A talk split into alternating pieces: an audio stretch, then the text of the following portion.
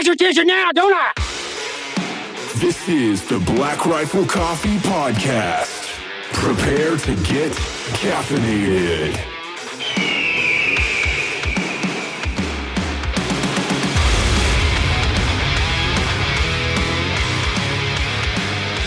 All right, welcome to the Black Rifle Coffee Podcast. Thanks a lot, fellas. I appreciate you being here. It's Yeah, been man. a couple months in the fucking planning on this thing. Uh, we had a good day yesterday. Oh, yesterday was We had a good day. That was fun. That was Yeah. a good time. Yeah, so I guess we're just like three Green Berets sitting around a table.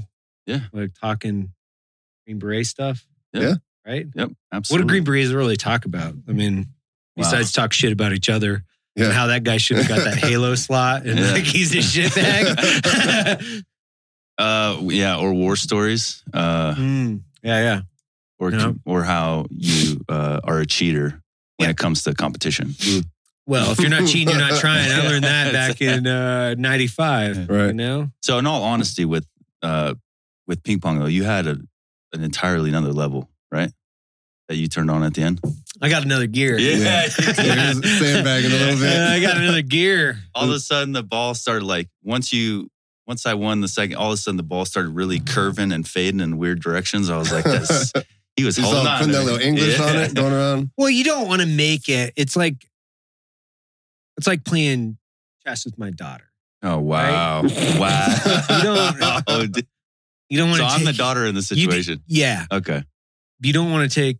You know, you don't want to go to checkmate too early Yeah. because then it just ruins the game for everybody. You got to build suspense, man. It's a story. You got to build suspense. yeah. You know what I mean? It was a, a tragic tale. You know, Yeah. real quick, Tragic real tale. quick. Rock paper scissors. Okay, three or just one time. right, best out of three. All right, best out of three. All All right, you're calling. right, I'll Is it- judge. This is this is a competition. So if All I right, win, I right, fucking okay. won one. Okay. Let's hit it. Okay. All right. One, One, two, three. Wait, Oh, what? dude? Wait, hey, look, look. We got rock, paper, scissors, Shoot. shoot. Okay, Okay. rock, paper, scissors, Scissors, shoot. shoot. Right. Okay, Yeah. got it. Rock, paper, scissors, shoot. Rock, paper, scissors, shoot. Oh. All uh, right. Rock, paper, scissors, shoot. Rock, paper, scissors, shoot. Oh, Rock, paper, scissors, shoot. damn. That's what I'm talking about. That's three for three. I ah. can't win shit to You'll save get my there. life. You'll get there. Oh man, Like even I got just, like, age no, wisdom on you. Like no skill luck. And why were you looking me in the eyes like that? It was like mad It's getting inside of you. It was like no, he didn't break eye contact the entire time. I have um yeah, I have a problem, which is like um I'm hyper competitive, which is a lot of people can say that's a problem. I think it's just normal behavior. My wife would say you have like a serious fucking psychological issue, right? Because like, and this is one of the reasons why I can't even go to CrossFit anymore because like I'm trying to fucking smash people, and I'm just not fit enough to do that. So what I end up doing is just like injuring myself, Right. you know, Yeah, nearly dying. or yelling at the old lady in the corner, like "You fucking suck." oh, you're in a wheelchair. Oh, me, can't do a burpee. Fuck off. You know. I think know what that's I mean? a that's a green beret thing. I think any anytime you get us in a room, because that's what that's the team room life there's is competing competition. at everything. Oh, Yeah. But that's what makes us it makes us better. Yeah. Like shooting. Okay, you can shoot too. I'll give you that. I didn't want to have to say that because I'm a Bravo and you're right. an Echo. Former former comms guy. Yeah. Yeah. So, but you know how to Who are throw some lead. Also, Charlie. Oh, that's right. Yeah. Yeah, that's why I was making that joke Yeah. about you needing help with the pistol yesterday. So you're good at building shitters. Like he has, he's, he had a A job. little bit of- yeah. You had a job. That's Yeah. cool. I do a little woodwork now, too. Um, so where were you guys at? You guys were in tenth group. No, No, you I were in was first 10th, group, I was in first, yeah. and you guys met where at? Q course. In the, yeah. In the Q course. Yeah. What year did you guys go to the Q course? 2015 we're in, right? We graduated. No, we graduated, graduated. 15, so 2013. I think I met you in 13, 13. Yeah. In thirteen. Yeah. Yep. at the very beginning of the Q course. Okay. Yeah. What was it like? So when I went through, which I went through SFAS in '98. Gosh damn. Okay. Hell yeah. Okay. I was, Old I was a dog. freshman in high school. I'm old dog. Yeah. And so it was 24 days. so selection was 24 days. And once you got selected, you'd go on to the Q course and then you'd go to like phase one, two, and three. Right. Mhm. So phase one was field phase. Phase two was MOS. Phase three was Robin Sage. And then you went to language school. Completely Same, different. Nope. Okay. Not at all. Was so tell me how it was for So- you guys. For when I went to selection, I went in January of 2013. Um, it was 21 days. And then after that, obviously, I wasn't airborne. So I was Right. prior service. I was a medic in uh, first ID. Okay. So I went back to Fort Riley. Um, and then I went to airborne school and then PCS to Bragg for the Q course. And back then we did, um, first you did like, what was it? Well, for me, I, I was a specialist. I had to go to CLT, which is combat Hell leaders yeah. course, something like that. Yeah. And uh, so people that were coming in as an E5, like Sean did, he didn't have to do that. Um, Right. But yeah, it was just basically learning how to be an NCO straight out the gate.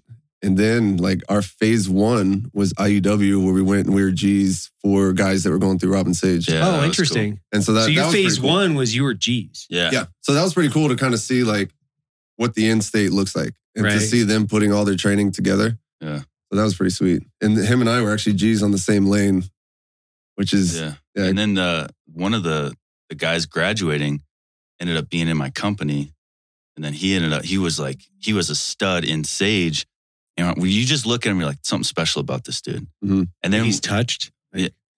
like no, like the Oh, like opposite he's side. special. Yeah, like he's Yeah, gotcha. yeah, solid. Not just a he specialist. squared yeah, away. yeah. I remember that guy. and uh and then yeah right like we're like this guy's he's good and then he goes to the team goes to a dive team crushes dive school and then goes to selection then goes cag it's like Yeah.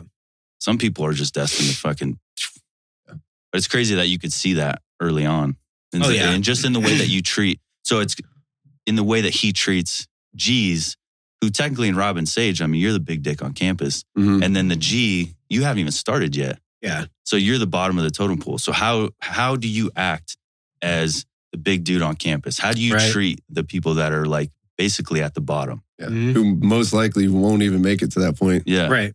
So So you could you could you know big dick them or you could treat them with respect and you know. So I think learn a lot of a lot about people in that se- you know section Oh yeah. of training. Which Yeah. is pretty cool.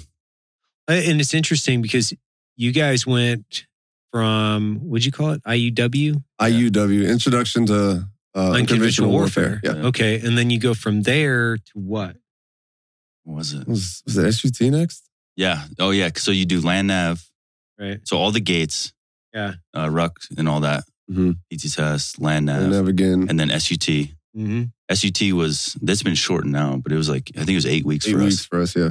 And SUT, I mean, you guys it's small unit tactics, are you? Yeah, it was eight weeks. So phase one was SUT. Yeah. Okay. So we went from SFAS to phase one, which was SUT. It was mm-hmm. great. but it's super. I think they shortened it quite a bit I think they went Yeah. to like four weeks or something. Yeah, Yeah, it's it real short. Yeah. because in SUT it was our class was freezing. Oh, So, winter like, class. We had like they they called it Arctic blast on the news and shit, and we were watching like E sixes who have been in the army for a long time. You know, they've been deployed, and I remember one E six was coming out. He goes into formation, and he was leader, like head lead of the formation at the time. Right. And he's like, "Hey guys, I got I forgot something inside. I'll be right back." Oh, that Yeah, shit. you remember that? Fuck, and then he man. quit. And then he Oh, never, he came, never back came out. back. So then you take his rock, and you know you got a cross load. You're not losing all Oh, that yeah. stuff. Yeah, yeah, yeah. So now he's got a 90 pound ruck that Oh, we're yeah. cross, cross distributing to everybody. Yeah. And I'm like, you just screwed us, dude. Like, And we all wound up with like 100 plus pound rucks. Yeah. Mm. miserable. I remember because that day it was also raining. And we're standing out there. It was like mid 30s, something like And that, raining. and raining. And we're on a five day mission at that point, or some Yeah. three or five day mission. right. he walked out, said, nope. Yep. Not going to do it. So- And then so we're like, all right, so because you got weak in that moment, now you just made it harder for everybody else. I mean, we were Yeah. dreading it too. I didn't want to do that. No. So then it went, so SUT, and then from there was MOS, Yep. Yeah. MOS No, to, SUT, then SERE. Oh, then yeah. Oh, you went to SERE after Yeah. SUT? Oh, yeah. Yeah, Weird. Also in the wintertime. Interesting. Yeah. Miserable. what'd Yeah. you guys do, SERE? Uh, we did it after language school. It was like oh, the so we were like, last. it was like you were it was like the last thing you did. So you did Sage, then language. Mm. Okay. Language or SERE was like the last thing you had to do. It was fucking wild, and it was like you had dudes like quitting in SERE school, and it's just fucking That sucks. hilarious. You made it so far. I mean, You're SERE, done. SERE sucked anyways. But It wasn't I mean, bad. we had a guy disappear for like three days and then or two days and then came back and he was like still in the course he still graduated i was Your like SERE class? yeah That's Fuck epic. is he doing? I love that guy. Like, Like- yeah. I wish like he's he, just like, like, evading? yeah, I'm fucking evading, bro. Yeah. I'm a good evader. You know, right. like oh, I fucking rolled out. I, I went up to him and I was like, "Where'd you go, Yeah. dude?" And he's like, "Can't tell you. I was told not to tell you." okay. I was like, "Bullshit, dude. Where the fuck did you go?" Because all of a sudden he was just back. I tried to escape once. Like I went around Yeah. and I was like, "I'm gonna get the fuck out of here," Mhm. and I got caught. and it made everything worse for everybody when I Yeah. got caught. Because for a while I was, I was like, maybe you actually can get the fuck out of here. No, It's no, like it's not set up it's like that you way. won. You won seriously. Yeah, yeah, that Yeah. would be awesome though. It's like you Yeah. actually get to escape for Yeah. real. Pretty sure You know? they'd bring you right, right back. Yeah, but if you could like hide out somewhere, Yeah, I right. would like, have, dude. yeah, I was just slept in a like hole chill. until until I saw you guys all celebrating, and I'm like, "Hey guys, remember me?" Yeah, then come back in, come back in when they're raising the flag, and you're like, "Oh shit, I'm Uh, getting fat. I got this peanut butter, got a bunch of peanut butter packets. yeah, I'm here Shit's for great. the party. So just show up for meal times, Yeah, get some of those rice and Oh, sardines. Yeah. This stuff is good, man. Rice and smoke flavored water. Yeah, I um, I went through SERE school with this guy who was ended up being the commander, and um, he was he, he ended up being the commander of SERE, and uh, I think it was like SWCS at that time. And he was like the biggest shit bag I'd ever been around. oh nice. It was awesome, like because we we when we went through the course, all the echoes got together. We had this guy that we were that we had peered out. All of us, you know, you did your peer gates, and we would we'd peered this dude out. Nobody wanted this guy in SF. Like he was a fucking asshole. Hmm. Like when the guy was just a straight asshole piece of shit. But academically, he was passing. But nobody wanted to be around this guy. So we signed this petition. Every echo and we had something like 28 echoes in the class. It was a big echo class. We signed this petition. Every dude, 27. I mean, quite literally, I'm surprised he didn't sign himself out, to be honest with you. which is So insane. that's 27 point. guys were like, hey, this guy's a shitbag. And, and we peered him. Yeah. Can you please drop him? So this dude uh, brings the entire class in and puts us in formation and keeps us in formation at parade rest for like three hours out in the North Carolina fucking sun. And he finally comes down and he's he's like, when I got into SF, it was nothing but a bunch of fucking shitbag heroin addicts. and fucking, it's like I've turned this place. Like he he made it sound like he single handedly Yeah. like turned SF around, right? He's like, this isn't a fucking democracy, and we're like, That's what the but piece said. but why? And and he's like, does everybody understand? Everybody fucking clear on that, you know? And he's like, big fucking badass tough guy, lieutenant colonel, and it's like, if you would have yelled at that dude, he would have crumbled like a fucking piece of wet paper. Mm, like yeah. he was just like that guy, right? And I was like, has anybody got any questions? You know, and I was like, ah, I don't give a fuck. At this point, I'm like, I don't give a fuck. I'm like, Yeah. I'm gonna go to BUD/S. Like, this is fucking I'm gonna go to stupid. This is fucking stupid. Like, this is just like dumb as fuck. And I was like, well, why do you have the peer? Like, if it doesn't work, Mhm. then why even have it? It's, just, it's a legitimate question, sir. Like, does anybody have any questions? He's like, it's fucking shitbags like you that are asking questions. And I was like, all right, cool, man. Like, I'm done. So I ended up going to SERE school with this dude. So, because he was taking over as the commander, and we Ooh. ended up going to SERE school together. Mm.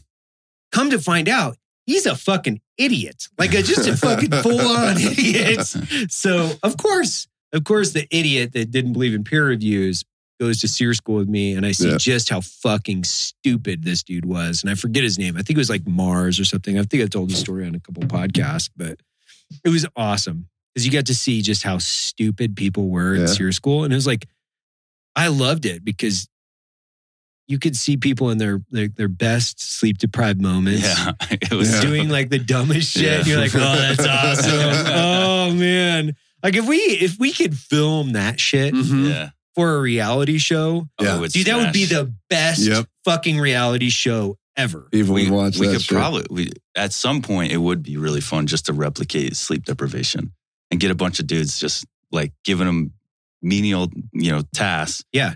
tired as fuck like you haven't Yeah. slept in two days and just watch them f- like fuck around messing it up Yeah. i went like sut we were doing um recox on ambushes for 24 hours straight And then uh, one of the guys was sitting on the second bunk and he kept, the whole bay was sitting around watching him and he kept falling asleep and doing, and then we're like, ah, and then he would go back and then he would be, wake up and then he'd fall back asleep and then start going. We're like, oh, he's going to get, he's going to fall. It was like, Everybody's watching this Yeah. guy take a header from the second bunk. Just betting on it. yeah, we- we were all just like okay with the fact that he was going to face dive and into the concrete. yeah, of course. I mean, It's entertainment at that point. Yeah. Yeah, really you- is. Your your sacrifice is keeping the rest of us awake. So we accepted a little the loss. So, did you guys ever hallucinate For based sure. on your sleep deprivation? Yeah. no, I know. No? I did in that in our SERE school. There's this one room. It was like a holding room. I guess Mhm. when the cadre were resetting, they would shove everybody in this one room. And I remember like this was like towards the end of it at that point, and we're all there, and like we're all it was almost standing room only, and I'm just like falling asleep on on my feet. And I remember at one of my like micro dreams, I remember I looked and there was a an end table with a lamp on it next to me. And I was like, oh, I'll just support myself on that. And I go to put my hand on it and obviously not there and just eat shit right on the floor. And immediately I'm like, oh, I'm such a dumbass. Like there's no end tables in here. yeah, But yeah, like shit like that. Or just like seeing things off in the distance at night, your eyes will like play tricks on you. We were walking through the woods one time and I thought I saw an outline of some sort of factory with Right. smoke coming out of it. And it was just like clearly I'm in the woods in North Carolina. There's no factories There's no there. factory, but I'm just my eyes are playing tricks on me. right? It's Just like the Geto happens. Boys rap song. Right? yeah, right. Mine is playing tricks on me. Yeah. I, I did have a moment in Sears where I thought, I thought the the cadre that was like I thought she was trying to get me out of it. Did you say she? Yeah. Hold on. What? You had a female SF cadre? No, no, no, no. oh, no. at Sears School. Yeah, Gotcha. yeah, okay, Sears okay. School. Yeah. So like I thought the the female, she was like like kissing me and stuff. Really? Yeah, can we say that? The female one? Yeah, we can say whatever the fuck we want. Okay. Dude, I had a huge black guy kissing me. For real? yeah, like on like well, he was like in my ear. Yeah, and, like, yeah, saying, yeah, like, yeah, real yeah. It's so weird. and like Yeah. rubbing up and down and like Yeah. rubbing my nipples because my Mm. shirt was all torn. yeah. and you're over here with a chick. I had a chick, and then I was like, and so she starts whispering. She's like, "They only know what you tell them," and I was like, "What?" She trying to like get me the fuck out of here, and I like we're at towards the end, so I'm fucking out of it. So I was like, "Oh my god!" My adrenaline started pumping. I was like, "I have the key. I have to get all the guys on board. Like, I need to get them to know that we have an in in here, and we can get the fuck out." And so she's like, she's like, "Stop saying shit." uh, stop saying anything. And, and she just kept whispering shit like that in my ear. And then so they finally like let me out and they take me back where everyone's sleeping. And I go inside and they're all sleeping on the concrete. Right. And it was like freezing, but the, uh, so I started waking them up. I was like, guys, guys, Get up, get up, everybody. And they're like, Get up, everybody. Yeah. And you know, this is like, like this is their moment to just finally get two seconds of sleep. And then I'm in there like, guys, wake up, wake up. And then the guy wakes up and goes, what, dude? And I was like, we're going to get the fuck out of here. And he goes, how? And I was like, the girl in the, she was doing the interrogation. She told me they only know what I tell him. And he's like, okay. And I was like, fuck, I got nothing. And he's like, leave me the fuck alone. and then it hit me that like nothing had happened. Like I Nothing. was like my mind just completely fucked me. And I That's was like, awesome. shit.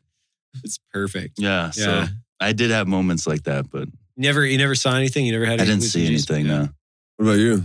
Oh yeah, yeah. I mean,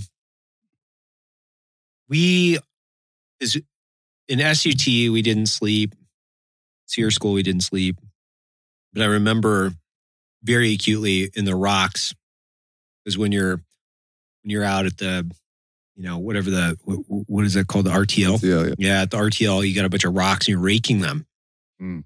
And um, I remember grass growing up through the rocks, and I was like trying to rake the grass. I was like, "There's no fucking grass." And I just kept on raking this grass, and it's growing up. And I was like, "Man, what the fuck?"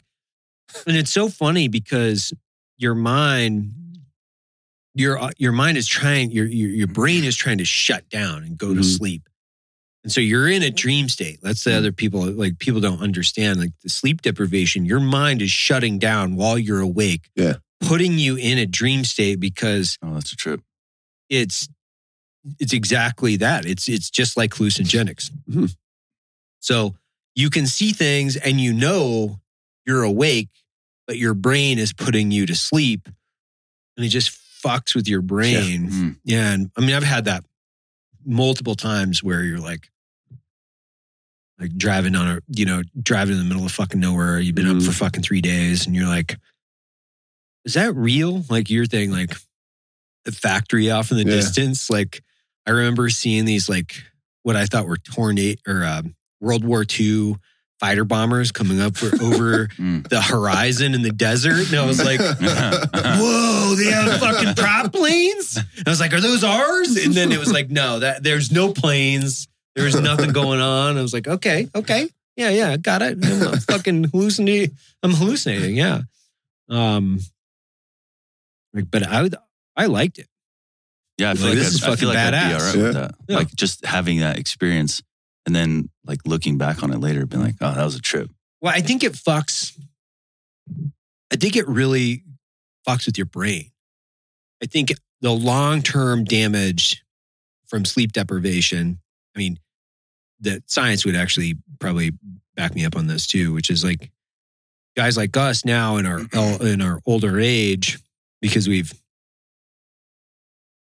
uh, been through so much sleep deprivation, we could be more susceptible to things like um, you know Parkinson's and some of those other things that are actual brain issues, Alzheimer's, because your your brain starts to shut down and then it starts to.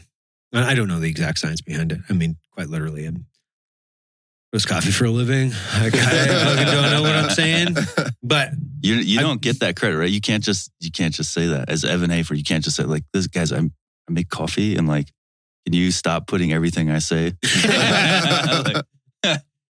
I'm used to it now. People are like, "Well, Evan said, Evan man said- said Evan you know, it. he doesn't like elk meat anymore. So I'm just gonna fucking shift out of it my all elk meat ro Joe Rogan diet, where all I do is drink on it and fucking eat elk meat. You know what I mean? It's insanity. Hey, what'd you guys think? You guys had elk for the first time Yeah, that was yesterday. so So, what'd you good. think? It was so good. Yeah. It was awesome. I've been wanting to to start hunting because like the same thing you guys talking about is like, listen, we need there's a better way to do this than just going to the grocery store and supporting like just genocide for these poor animals. So it's Yeah. like hunting is the, uh, the clearly the way to go, but you need to be like supported through that process, right? You can't just Right. you can't just wake up and be like, I'm gonna be a hunter today. Like, okay, where are you gonna Yeah. go? What are you gonna hunt? Yeah. What are you gonna hunt with? And then you're probably gonna end up breaking the law because you don't know what the fuck you're doing. It's a good point. I had uh, one of my teammates. Um, they had crossed like a line by feet, is according to them, on someone else's property, Right. over in Carson, or you know, in tenth group, and uh, they were like in trouble. I guess Oh, they yeah. got they got they got uh, cited. Yeah. The owner of the property was like wanting to do a lawsuit against them or something. Oh, yeah. something. Like Damn. They flipped. They kill something over the line? So they're they're claiming they didn't. Right. They said they didn't. The the amount of stress that they had Mhm. uh, indicated that something probably more happened than just walking on the property. Right. But they were not going to tell anybody about it. Hmm. And Interesting. They were super stressed. I would imagine because criminal trespass with a firearm is a legit thing because that's what you use when people are, are meaning you direct harm. Mhm. So if you're hunting and you, you know, the, the property owner would have a legitimate case. Like Yeah. this person damn. came on my property with a gun. Most times, if a person comes on your property with a firearm, you can kill them. Yeah. I'm thinking Yeah. once again, I'm a coffee roaster.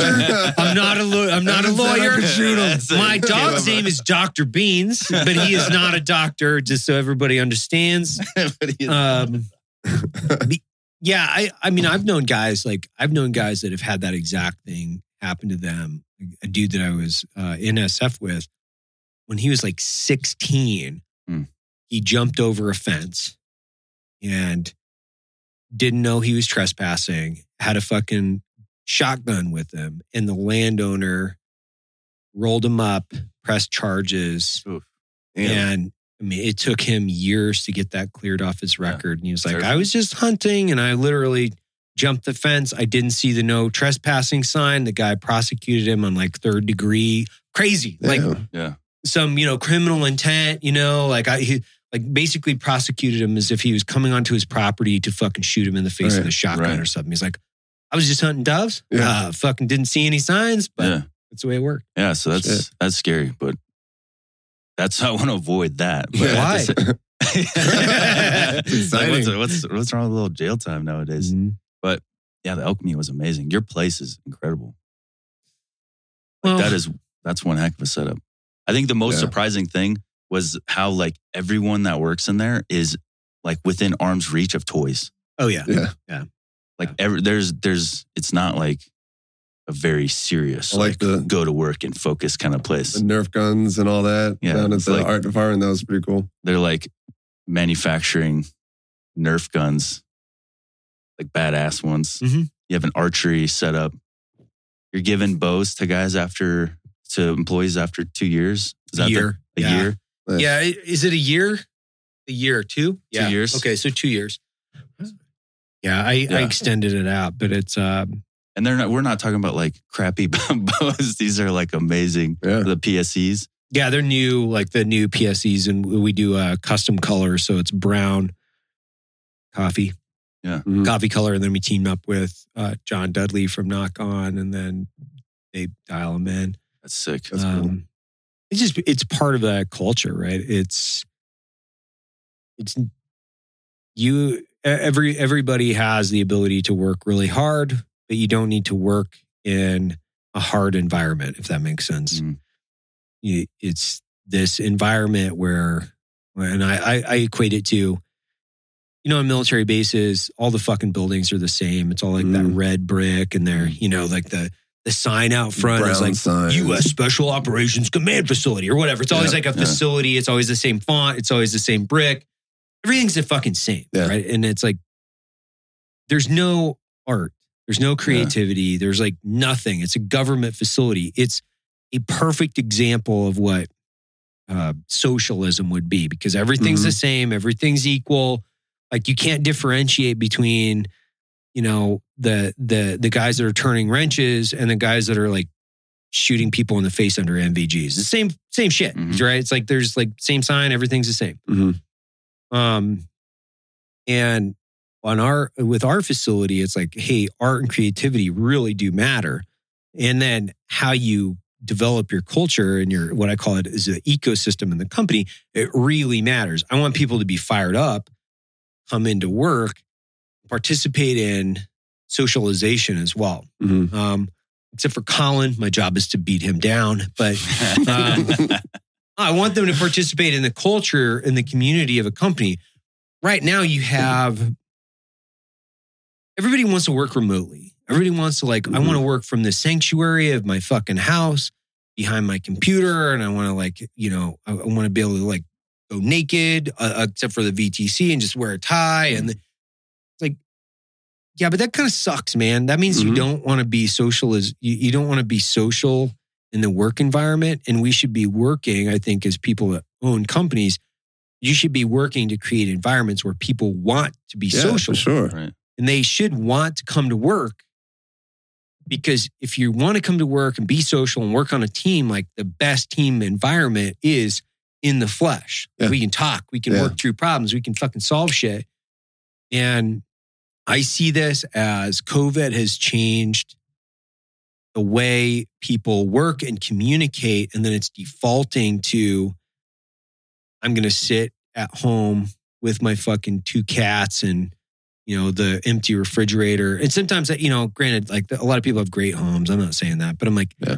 as the as a as a as a company that has 50% veterans i'm like my job is to get people in socialization. Like get them in get them working on as a team get them like working in a creative space where they got lots of fucking art lots of cool shit lots of toys lots of bows lots of stuff like Mhm. you know flying through the air like axes and Yeah. you know arrows and bullets or whatever um Well, I think people don't understand that, and I certainly didn't. Was it like you say things like fifty percent veterans, and it's like that sounds great, but then you go to the building and you see that it's a legitimate environment where veterans could be veterans, and I think that's that was like unreal to see yesterday because it's like this isn't just hiring a veteran to do some job, like this is creating an environment for a veteran to transition to be himself to or herself and to be comfortable and, only and male, grow. only male veterans. Only It's not- Sorry.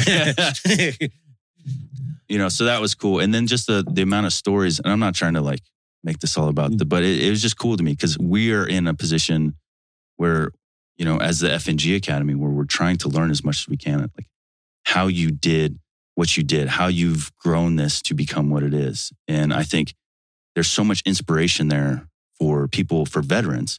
It's like, stop, take the blinders off. And I was talking about Mhm. what's the knife maker that you pulled? oh, Lucas. Lucas. Yeah, Sorry, Grizzly Forge. names. So Grizzly Forge Lucas, uh, he his lights were getting shut off, and he, he couldn't pay. Like he was so behind, two months behind on mortgage. And then you were just like, "Hey, I'm going to give you a shop. Come set it up here. Paid for everything. Like you changed that guy's life, right? And like, there's so many stories like that. And but as a newer company, we're trying to look at how that process, you know, and take inspiration and learn Mm. because man how how could we take f&g academy and then to the point where we have 50% Mhm. veterans and we're doing that for people that's an amazing accomplishment but it's it, it, it seems to me that people would rather just be like oh evan he's he's in he's in this elitist group now so we just disregard everything from the start up until getting to that Mhm. point and so like once you hit a certain level of success Yeah. I don't know. I, I people say that? no but I don't think so. I think about not about Evan. I think Right. about successful people. Oh yeah. Well, I think that's the like that's the double edged sword of success, right? Which is like you work your ass off. You you know, uh, success is it's like hard work and sacrifice, uh, you know, multiplied by a little bit of luck, right? But it's like it's capitalizing on a lot of hard work given the correct opportunity. There's a lot of things that go into that. And a lot of people can say, you know, I'm successful or the company's been successful. Uh, they they can say that from the outsider's perspective, but they actually clearly can't define what success means. I know what success means. It has fucking nothing to do with uh, um, how much my individual worth is necessarily. It's what type of legacy I can create for the people that work here, what type of legacy I can create for veterans. And I was explaining this to somebody the other day. I was like, I've already been able to make more money than literally both sides of my my my family, from my mother's side, my dad's side, all the way back to fish. Like I don't give a fuck about it. Like what I care about is what kind of cool shit can we do Mm. and what type of a Mhm. lasting impact can we do? So people always say, well, more money, more problems. Like there's a, there's like all these stupid little buzzwords. A lot of these fucking words and a lot of like success and especially the, the I would say people that, that like to talk shit. What it is is they're so consumed with their own failure hmm versus being consumed with defining success for themselves. Mm. So they want to look over at, you know, Matt or somebody, I don't know, whomever. Like we, we, we hear it all the time. Like I've heard it about guys that are doing nothing but providing inspiration for the community. That's all they're doing. They're telling people, hey, go out and be fucking hard. Like suck it up, be a better man. There's nothing wrong with that message Right. right? Mhm. There's fucking nothing wrong with that. Or, you know, fuck that guy. He wrote a book. He's using his background as a SF guy or a Navy SEAL Mhm. to make money. I'm like, yeah, they're out, dummy. Like that's Yeah. what that's what you do. Like you're not doing it while you're in. You're not on active duty. If you want to be a quiet professional, be a quiet professional. Once you're out, you got to feed your fucking family. Right. Yeah. That's like it's like you were go, you would go into a job interview and not tell them all Yeah. your history. Yeah. It's like you go to school and get an MBA, and then you go to into interview and be like, "Yeah, I went to school. I'm a quiet professional. Yeah. I don't talk about my accolades." It's like it, it says here that you have an education, but that's the only thing you put on this piece of paper. I have an education. It's like, yeah, I don't like to talk about it. I went to Harvard. It's like, but did you graduate? Yeah. Well, well, tell us more. Tell Yeah. us more because we're trying to figure out if we want to hire you based on what we feel your work ethic is and your accomplishments. Mhm. And now that I've hired 650 fucking plus people, I can tell people that it is really important or especially vets to be able to translate their experience to how it directly applies to the business world. Because I don't care if somebody has a four year degree, it just gives me something where I can reference that they understand how to finish something that Mhm. sucks. And then when you look at that piece of paper, you can say, okay, well, what did you get in that four years? So you studied, you know, I'll just make up a fictional degree, but it's like if what you studied was, you know, hypothetical gender alien relations, I don't give a fuck because that's stupid, right?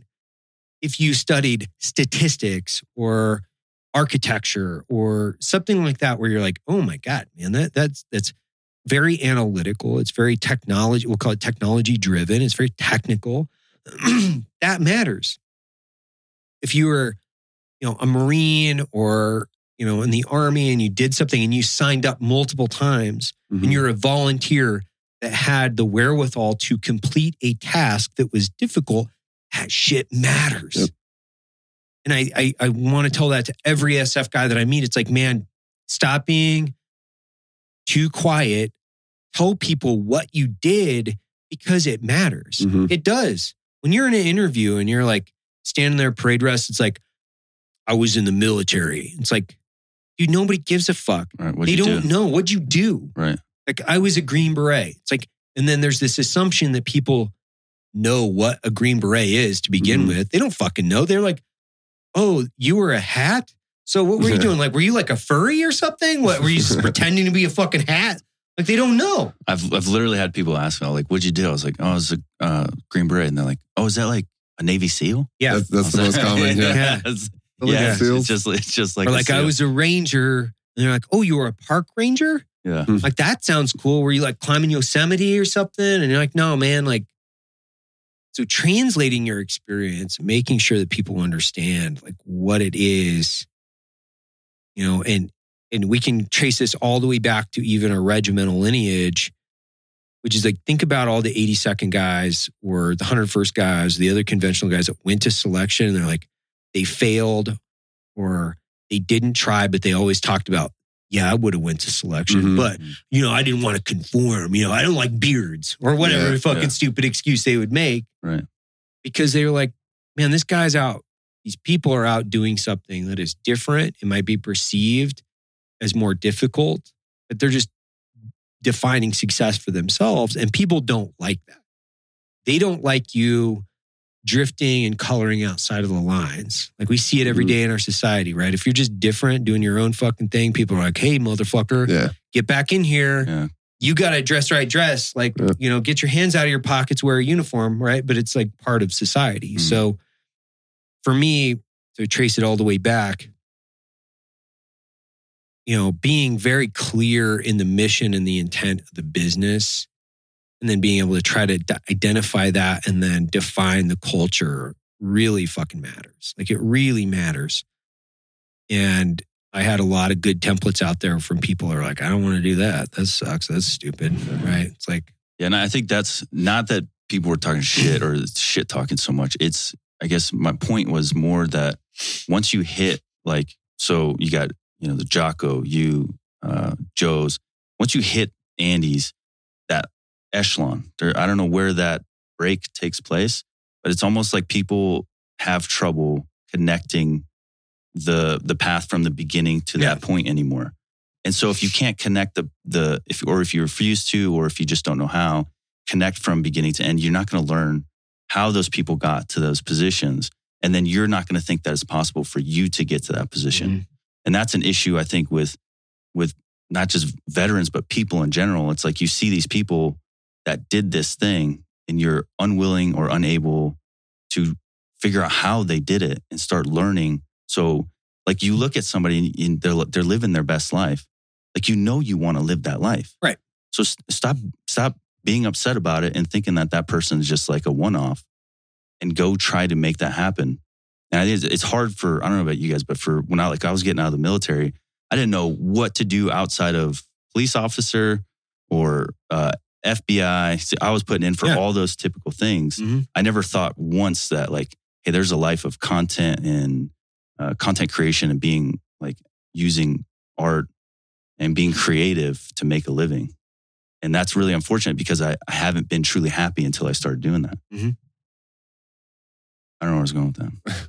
But I think it's the case for a lot of people. I- We saw it all the way back, you know, in, you know, when I went to the Q course, it was like people just hated SF guys because they were SF guys. It's like those fucking guys, they think they're so cool. It's like, Mhm. no, we are cool, motherfucker. Yeah. We don't think we're cool. We know we're fucking cool. It's you know why? Because I got Oakley blades and a fucking beer and I, I cruise around with my hands in my Yeah. pockets. Yeah.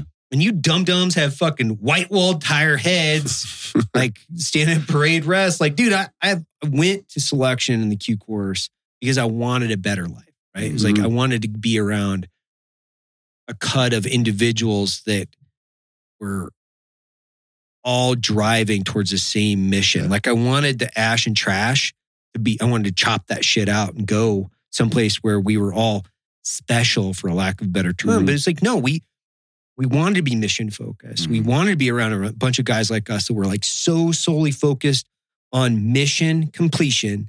And that's the only thing we cared about. We didn't care about whether or not we stand around with our fucking hands in our pockets or whether or not we wore beards or fucking ball caps or whatever it was. It was like, no, I care about mission. That's Mhm. what I care about.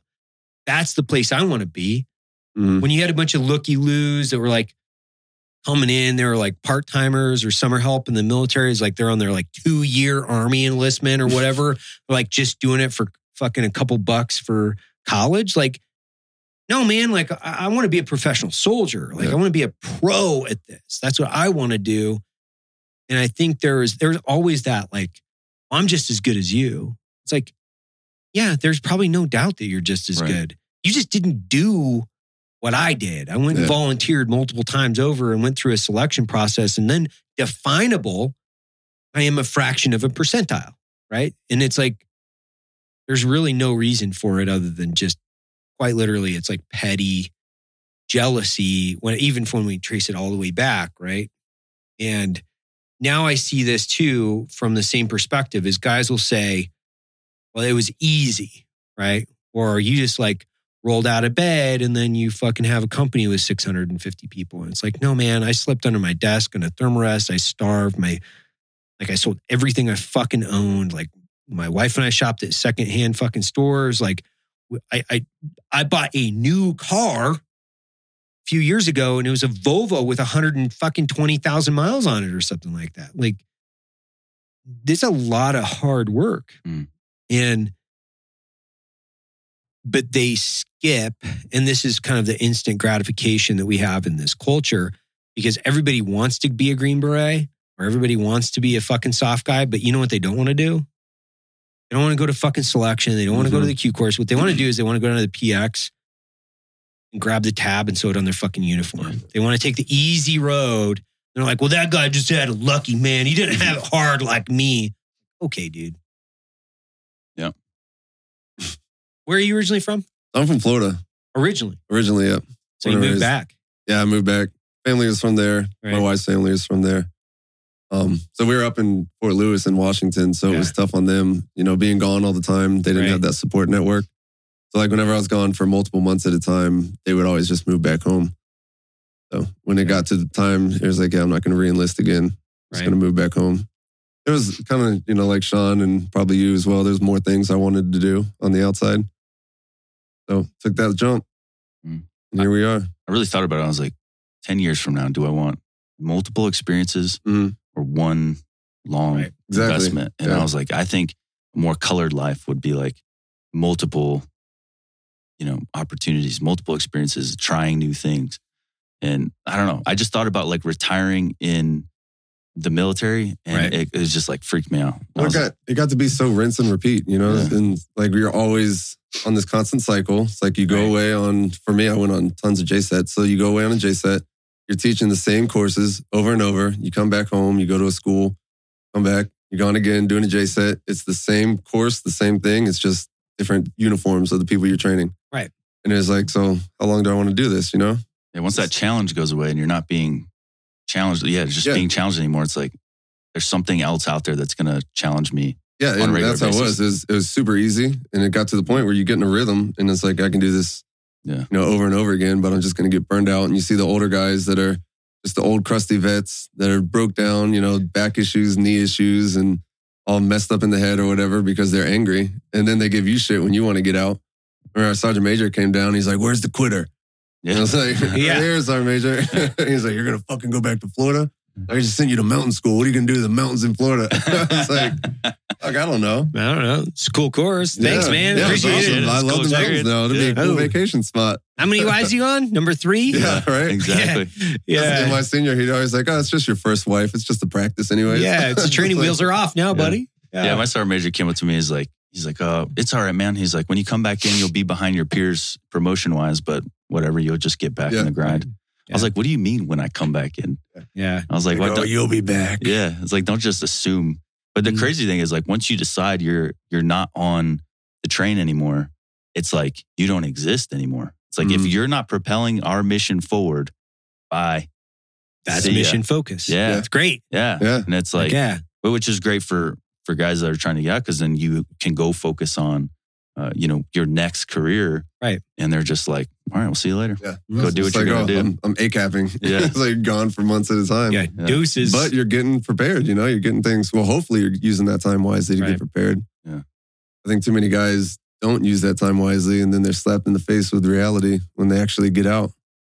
Yeah, I looked at the the breakdown they give you on the um was it AKO or whatever. Remember our Mhm. website? Yeah. Like how much you're gonna have to make as a civilian to Right. match technically what you're making through, you know, not paying your rent or Housing, whatever, yeah, housing, yeah, all the shit. Yeah, yeah. food. Yeah. And it was like eighty thousand. I was like, oh fuck. Yeah. like I'm taking a huge pay cut to be a cop. Uh, you know, as Colin knows, like what you go through uh police academy, it's it was like fifty five thousand or fifty six thousand. Well, in like, some in some of these academies, like you have to pay for your own chow. Like Oh, you, you, you have to like it's part of it, right? Like you got to pay for your own uniform, you got to pay for your own chow. Like I'm like, what? yeah, it's fucking nuts. Yeah, so- what are you gonna bill me? Like Yeah. you're forcing me to go to this. I gotta like pay Yeah. for my meals. Like what the fuck? So the the Denver police department, you're paying for your belt, your gun, like your oh, whole. you're a Denver guy. Yeah, I was Denver. Oh, cool. So the whole setup, you're paying for that. Right. So it's like that's fucking expensive. Like I just took a huge, like thirty thousand dollar pay cut, and now you want me to buy thousand dollars over, like almost two thousand dollars after your gun and everything worth of equipment.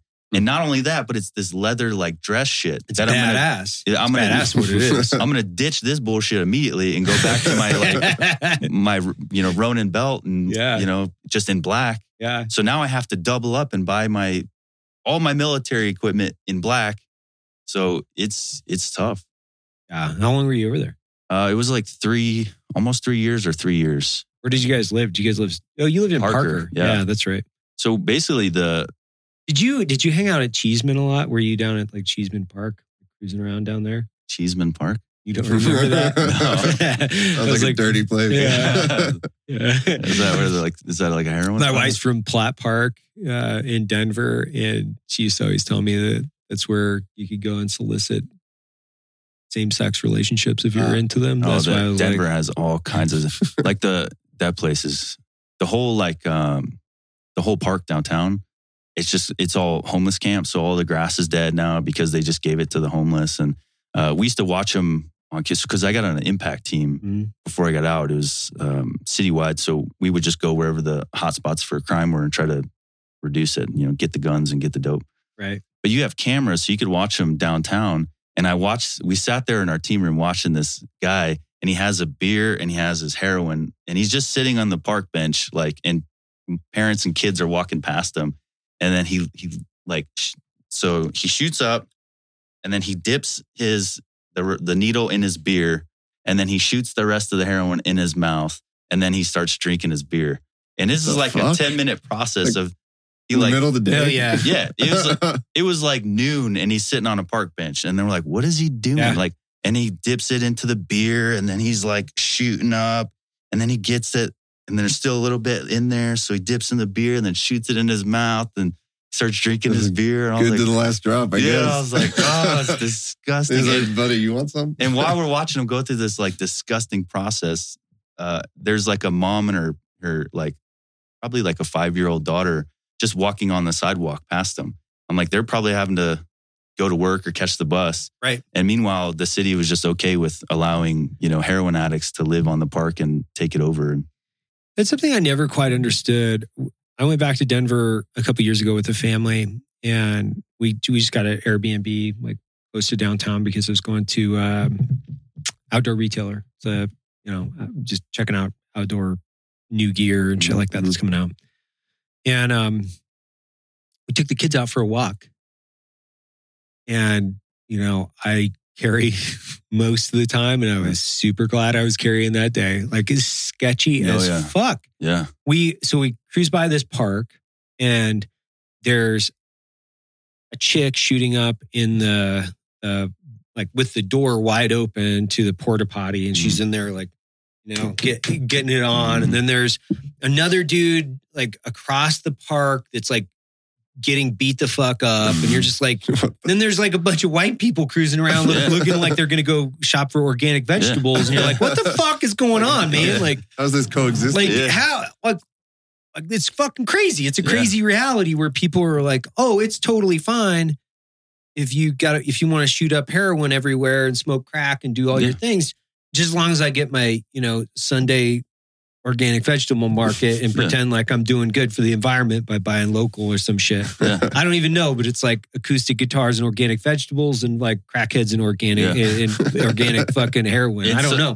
and, and somehow they just like like coexist around each other without connecting. It's the weirdest thing. It's like, hey, we understand that you're part of that culture and we're part of ours, and just don't look at me or talk to me or come near me. And then hopefully you won't get caught up in it. Well, and, and most of them too, like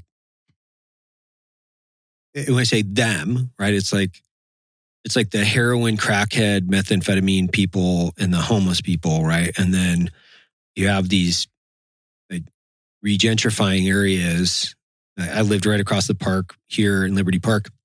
And like it's like a dude walking down the street with like tennis racket, naked, Mhm. you know, and my daughter's out in the yard. I'm like, hey, the fuck out of here. I'm like, but most people, they were just like Yeah. so timid Yeah. and they're turning around. I'm like, hey, mother, like, get out of my yard, dude. Like, Yeah. or, or, you know, like beat feet, dude. I don't want your dick wagging around my five year old as she's in the yard. And then it's like people's willingness to accept that as something that is normal because they're like, oh, well, they have a problem. And it's like, yeah, Yeah. they have a problem. That doesn't mean that I need to be accepting of it. Like, it doesn't mean like, hey, you get to shoot up in my fucking front yard. Like, yeah.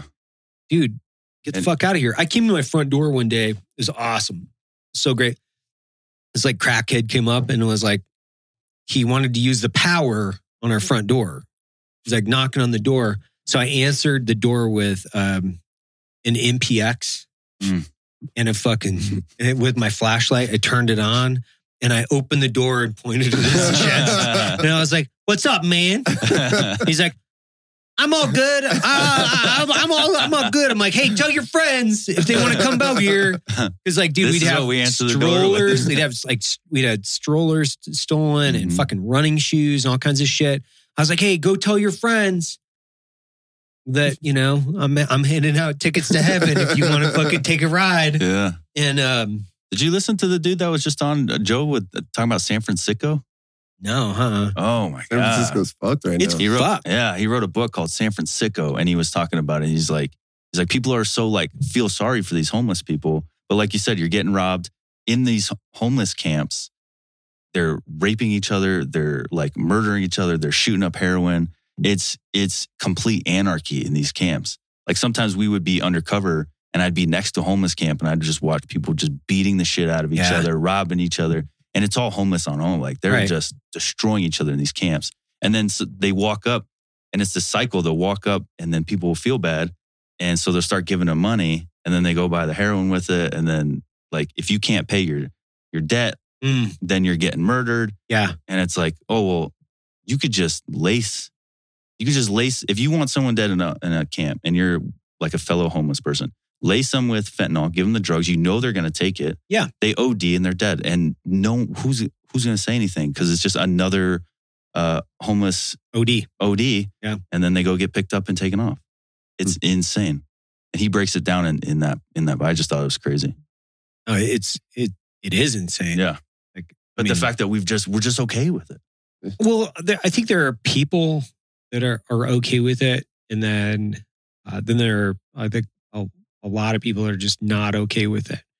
Right? It's like if you see human fecal matter on the street or a sidewalk, chances are most of us are like, "Dude, that's gross." Yeah. Like, hey, but you have a whole you know line of people that are like, "It's okay to just free range shit everywhere," and it's like that that that to me seems like we're going back in the evolutionary cycle as a society where we have running water and toilets for a reason, but then now all of a sudden it's acceptable for people to become addicted to drugs, become homeless, and then defecate on our streets and leave, you know, their drug paraphernalia everywhere. It's like that seems like we should be moving to a place where we like to use running water and Mhm. contain fecal matter so we're not Mhm. spreading like diseases and those types of things. It just seems kind of logical to me to think about that and unpack it and be like, hey, I don't like stepping in human shit. Like that's just kind of a thing that I don't even when you know when when you're when you you know even when people uh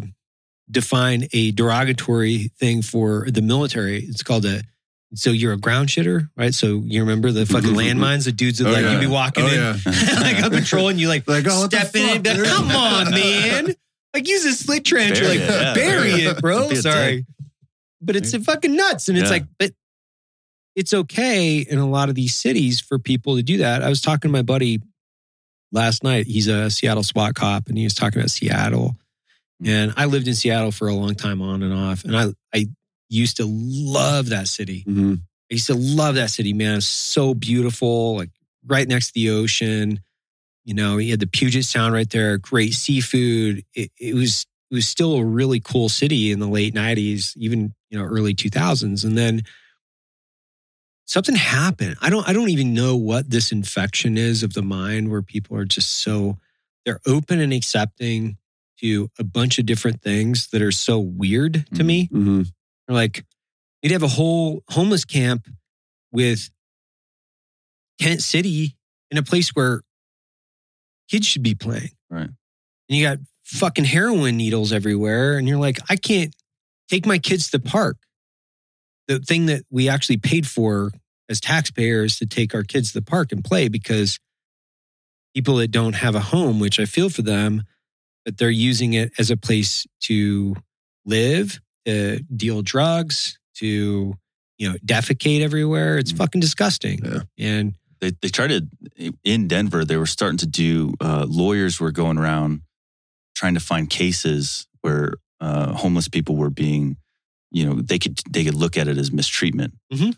and so they could go after cops. Yeah. So then they start like baiting them. It's like, wait a minute, I don't want. You think that as a cop, I want to go mess with homeless people? right. Like they haven't showered in weeks. They shit all over the place. Like they're like I said, they they're probably covered in you know have diseases because they're sharing needles. And you think that I want to go pat them down and mess with them? I'm getting calls from businesses begging us to get rid of them. So I Mhm. have to make contact with these people. And then when I make contact with them, they're out of their mind high. They want to fight me. Uh, they want to just run away. And now I can't like like morally just let that go because then they they're bla- breaking the law left and right. So I'm I'm being forced to contact these people, and now lawyers see that as an opportunity to say, "Well, if if you violate any one of their rights, um, we're going to come after you, and we're going to sue the department, and the department's going to pay us because it's cheaper to pay us off, Right. which just makes them do it more." Yeah. And it's like, whose side are you on? You're not here to support police officers at all. And that's one of the things that made me, it was like, I have to get out of here. It's like, I, I had to talk to a therapist because I'm like, listen, like my PTSD is like kicking in heavy right now. And she was like, well, the best way I could describe why you're, it's like surfacing so much. She says the same kind of thing that uh, Vietnam was experiencing is like, listen, you could experience war, but then if you come home and it's accepting and, and good and, you know, that front is okay. One or the other isn't bad. But in Vietnam, they had, you know, the war and then they're coming home and getting spit on. She said, once you have those two fronts like simultaneously like compressing you in, she said their PTSD in Vietnam was through the roof by comparison to what we experience today. Oh yeah. And she's like a similar kind of thing. And I'm not trying to like, you know, compare myself to Vietnam vets, but a similar kind of thing is happening with police officers where it's like, you guys have PTSD, but we don't want to talk about it because then it could be used against them. Right. And their departments don't support them, they don't like them, and uh, they're using policy basically to restrict them and at times put cases on them, ruin their careers, potentially put them in jail. So you're getting compressed between these two huge forces, and it's like, what do I do? Nobody's on a police officer's side. Mhm. So you just you, you're constantly taking it from both ends, and it's the most stressful experience I've ever had. when it doesn't it doesn't make sense to me. It, it really doesn't because uh, police are literally just there to enforce the laws that lawmakers the people that we voted into power hmm or authority that they've written and put in place. Like they're there to enforce the laws that people voted for basically so it's it's like killing the messenger Mhm. that's the way i look at it it's like dude don't kill the messenger like Right. vote that dumbass out of office that decided that this was a good idea like vote him out Right. like, get him the fuck out and it I've, I've had this conversation i think so many times from like you know if you're speeding and you get pulled over and you get a ticket, it's not the police. It's not their fault. It's your fault. It's posted, dummy. Don't do it. If you know you're going to willingly break the law, you also have to be accepting of the consequences. Mhm. But you have a group of people, I think, in our society that they just never want to accept the consequences. It's like they don't want to accept the consequences for their behavior, you know. And I think a, a huge percentage of homeless people, right? You have, and the the homeless is is it runs in tandem with I think multiple different problems because you have drug addiction, uh, and then you have um, psychological issues that are typically you know fueled, right? So psychological issues and drug addiction they're they're kind of hand in glove, right? It's the same same, and then you have a proven system within the pharmaceutical industry that has basically pushed opiates over the last several decades. So then you have this pharmaceutical industry that's not held accountable. They don't want to be held accountable. And legally, they can't be held accountable, right? So they fueled part of this entire homeless epidemic, Oh, big time. but they're not Yeah. going to be held economically accountable for Right. it, right? And then the people that are making the decisions that are, you know, part of the problem because they're injecting drugs into their arm or smoking them or whatever poor decision has led them to that, they don't want to be held accountable because they have an addiction. They're a victim. They're a victim. to their addiction. And then you have the person in the middle, which is the law enforcement officer that's like, hey, I'm just enforcing what's pretty much black and white. That's what I'm Mhm. doing. And then you have one side of the the the the, the city or the municipality that's like, I need those guys out there. Like guys like me, like, I want you guys out there. I want cops out there, like protecting my neighborhood. You know, I want my girls to be able to walk around the block and feel safe. Like, I don't want to carry my Glock around my fucking neighborhood. I really don't. Mhm. I, I, I would love just to be able to like go for bike rides and like stop and smell flowers and live in the utopia that I think that we all deserve and we paid for. Like, I want that. Then you have one side that's like they see them as villains. And it's like, man, you're villainizing somebody for enforcing something that you voted for. You voted for it. And then the mayor or whatever in the city wants to disconnect and be like, oh my God, Yeah. these cops. And it's like, hey, you're the dude or the person that wrote the law. They have nothing to do with this. Like, Yeah. Rewrite the legislation or rewrite the fucking law, man. Like, like Yeah. change what you want. But there's this politicians won't take accountable. They they won't take their actions in account. The only person they're going to hold accountable is somebody they can politically crucify. Mhm. And most of the time, law enforcement officer will have to suffer the consequences for that because they're going to be thrown under the bus by everybody. Yeah. and it sucks. They're they're Yeah. the, they're fair game. The They're fair is- game. Yeah. And, and it's funny because a buddy of mine called me. He had a uh, a case against him where he well he put we put someone in jail for an illegal firearm. Right. Uh, known gang member had a Glock, stolen, whole night, did everything perfect. So he gets a call from uh, well the defense attorney was like, hey, this cop was was racist. Basically, wrote it out to point like uh, that my partner was discriminating against this guy because he was black. So they didn't take the time to realize that my partner was black. so good. So Yes. they call him up. They call him up. They're like, uh, my my partner tells him like, "Hey, I read this, and they're making it sound like um, I I'm discriminating against him for his skin color because he's black." And she's, like, "Yeah, unfortunately, that's the route that they're going with this." And he goes, "Oh, um, "Do you know that I'm black?" And she goes, "Oh my god." she's like, uh, she's like, "Let me call you back." so she there took it- goes our whole plan. yeah. So so she took it to uh, the judge in, in front of the defense attorney, and she was like, "So you're saying that the officer was, uh, you know, potentially racist and, and being uh, discriminating against your client and or defendant?" And she would. They were like, "Yes." And she's like, "Do you know that he's black?" And they were like, "Oh crap." Gotcha. So, Oh, okay. but the the scary part is that that you- they're automatically just throwing that out there in the hopes Oh. that it works, um, assuming that the officer is white, assuming that there's something in there that they could use Mm-hmm. to to call that thing uh, racist, and it's like that's terrifying. Mhm. So for every white officer out there, like, hey, there, this is this is an almost an automatic thing is to call you racist, regardless of what you did, because she went through. We had body cam footage on we documented everything. And she was like, what you guys did was textbook. It was, you didn't violate any policies. It was absolutely textbook.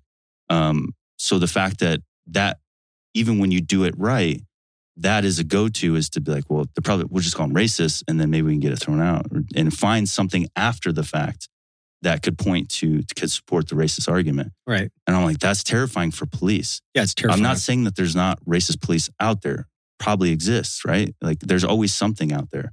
But the fact that you're going to just blanket the department and make these officers fair game, being a cop right now is a scary thing to do. dude it's so scary uh so many of my friends are are are police officers And i was talking to one of my buddies and he was talking about the forced vaccination uh, for law enforcement and it it seems crazy to me that uh, different cities can do this and they can say well you're going to get this vaccination.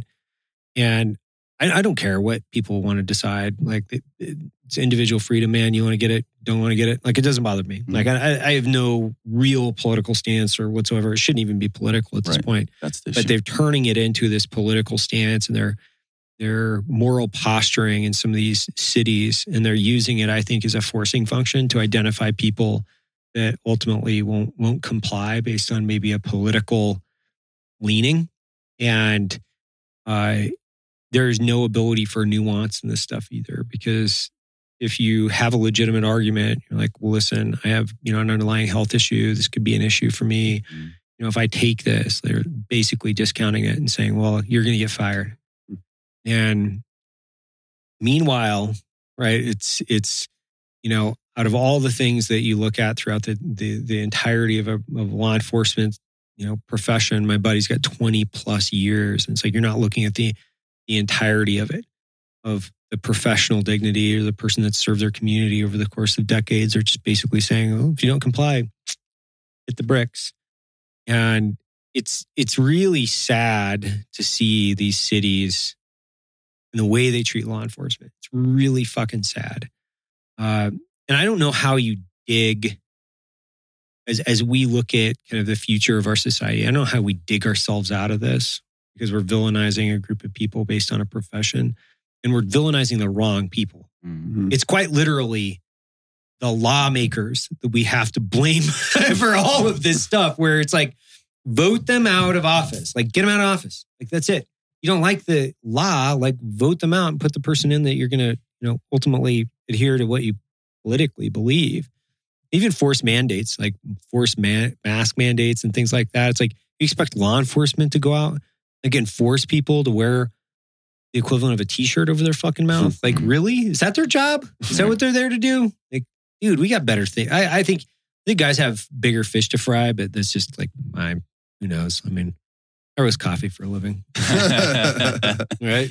Well, dude, and I'm going to be honest with you, I started taking that stance, and you'll probably end up doing the same because when you do videos on the channel, it's like, Mhm. guys, don't listen to me, right? Yeah. Like I, I'm putting advice out there to to hopefully help you know more people get involved in the special operations community, so we could be more protected as a country. You know, because if we just keep bashing the military and their decisions, like what good is that going to do us? You know, that's like Yeah. let's defund the police. I'm like, oh, that's going to make a that's gonna work. You know, Let's- really good idea, Yeah. fellas. Yeah. great idea until someone's kicking down your door and you're like, who are you gonna call? Help. You uh, know, the defunded police will be there in 45 minutes to to fix things up. But I've literally just started saying that, like, like, guys, if don't don't listen to me. If I if there's anything I say that's you know you don't like or is offensive or like, it's like find somebody else to listen to. There's so many people that you could pick. You could listen to 10 10, and 20. Oh, There, there are really intelligent people Yeah. out there that people can listen to. Like, I, I, like I have an opinion, right? Based on my background, I have an opinion. I have an opinion on, you know, things. But really, there's very few things that people should be listening to me for. They should be listening to me on how can I make a better cup of coffee, right? which I'm pretty good at that. I'm, I would say that I'm one of the best. No big deal. I say I don't like to brag but I'm one of the best. You know, they should probably listen to me on how to improve their split times because I'm fairly good at that. If they were, you know, want to hit an A box target at 15 yards with a Glock, like I'm fairly decent. You saw that. yeah, Um, pretty good. you know, and I think at this point, after seven years and like the company and where we built it, they should, I might be able to speak from some position of authority on how to build a, a fairly successful company, right? Outside of that, my wife would probably debate you as to the quality of husband I am based on how much time I spend on the road. Uh, and I do probably consider myself a decent father. I just don't really um, discuss that because everybody has their own parenting, you know, opinion or perspective, you know. I think just in general, like what what bothers me, I think, with the national narrative is people are so sensitive. Like they're just so sensitive and they're just so fucking weak. Yeah. Like it's like you're fucking weak. Like you're a weak minded person if you can't take criticism or accept people's ideas and logically think through them without being triggered. Like we we we saw it, or we we we we heard that in SF all the time. It's like you got to have thick skin. Mhm. Like you got to have skin like a rhino because dudes will fucking beat you down, and you're just like ah, like water off a duck's back, man. Can you imagine if everybody got triggered when you're getting your like the shit smoked out of you with like a bullhorn and just like you're a fucking pathetic piece of shit. And you're just like, one, two, three, one. Oh, but he told me I'm a pathetic piece of shit. I guess I gotta go. You know, and it's like, you're just fucking weak, man. Like it bothers me that as a society, we can't just criticize people in general for being and and weak is not like I'm not saying, you know, we have to actually protect like I would say like the elderly and the people that are like you know, genetically or they have some kind of pre-existing condition. But if you're a person that is just being weak, like, you have to accept criticism and try to evolve out of that Mhm. fucking perspective because that's the way I look at it from a, a country's perspective, which that's why I respect what you guys are doing because we should be trying to get better people within the special operations community. We should be trying to get, you know, selection numbers up because the more people go to selection, meaning they only need so many, Right. Yeah. means they're going to have better selected Yes. criteria, which Yes. means they're going to have a better, more qualified special operations force. absolutely. Like, that's a fucking great goal for us as a nation to have a more qualified special operations force. Like if we get bogged down and we get deterred from mission focus, we get put into these fucking tertiary political conversations where we're talking about things that don't matter. Like that's when we it weakens the force. It takes us away from the from the focus. And I Yeah. think I see that. You know what what was that thing that the oh god I think Dan Crenshaw or somebody posted it yesterday, and they were talking about the transgender admiral or whatever. Oh, yeah. The same day that China launches like a supersonic Yeah.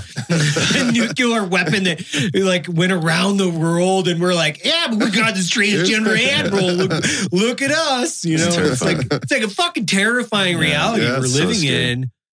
Or like Dave Chappelle's uh, new Oh yeah, new Like- show. It's like how how do we not even we can't even joke anymore? Like our No. comedians can't tell jokes. no, What do we, what do they do? Do we just fire all the comedians? Like, sorry, man. Like everything you say offends somebody, so Yeah. you got to stop telling jokes. that's the whole point of Yeah. comedy. Right? It's like yeah. you're gonna be offended. Right. That's fun. Yeah. That's funny. Yeah, I like that's why I watch comedy is so I could be offended and watch laugh at other people getting offended because it's hilarious. It's fucking hilarious. Yeah, we have to have some platform where all everything goes. And I think SF guys understand that, you know, more than anybody because it's for us, it's called a team room. Yeah. And in that team room, there is Anything no goes. such thing as getting offended. Yeah, that's There's no sensitivities. Yeah. That's what we were talking Yeah, about yesterday. It was like, man, if they had cameras in the team room, like, Oh, oh, my man, we would be Like like, canceled so quick. oh God, they, they would cancel team room. They'd be like, all right, ODA, you guys are going to VTC in from your houses. From this point forward, you're not going to be in the Yeah. team room.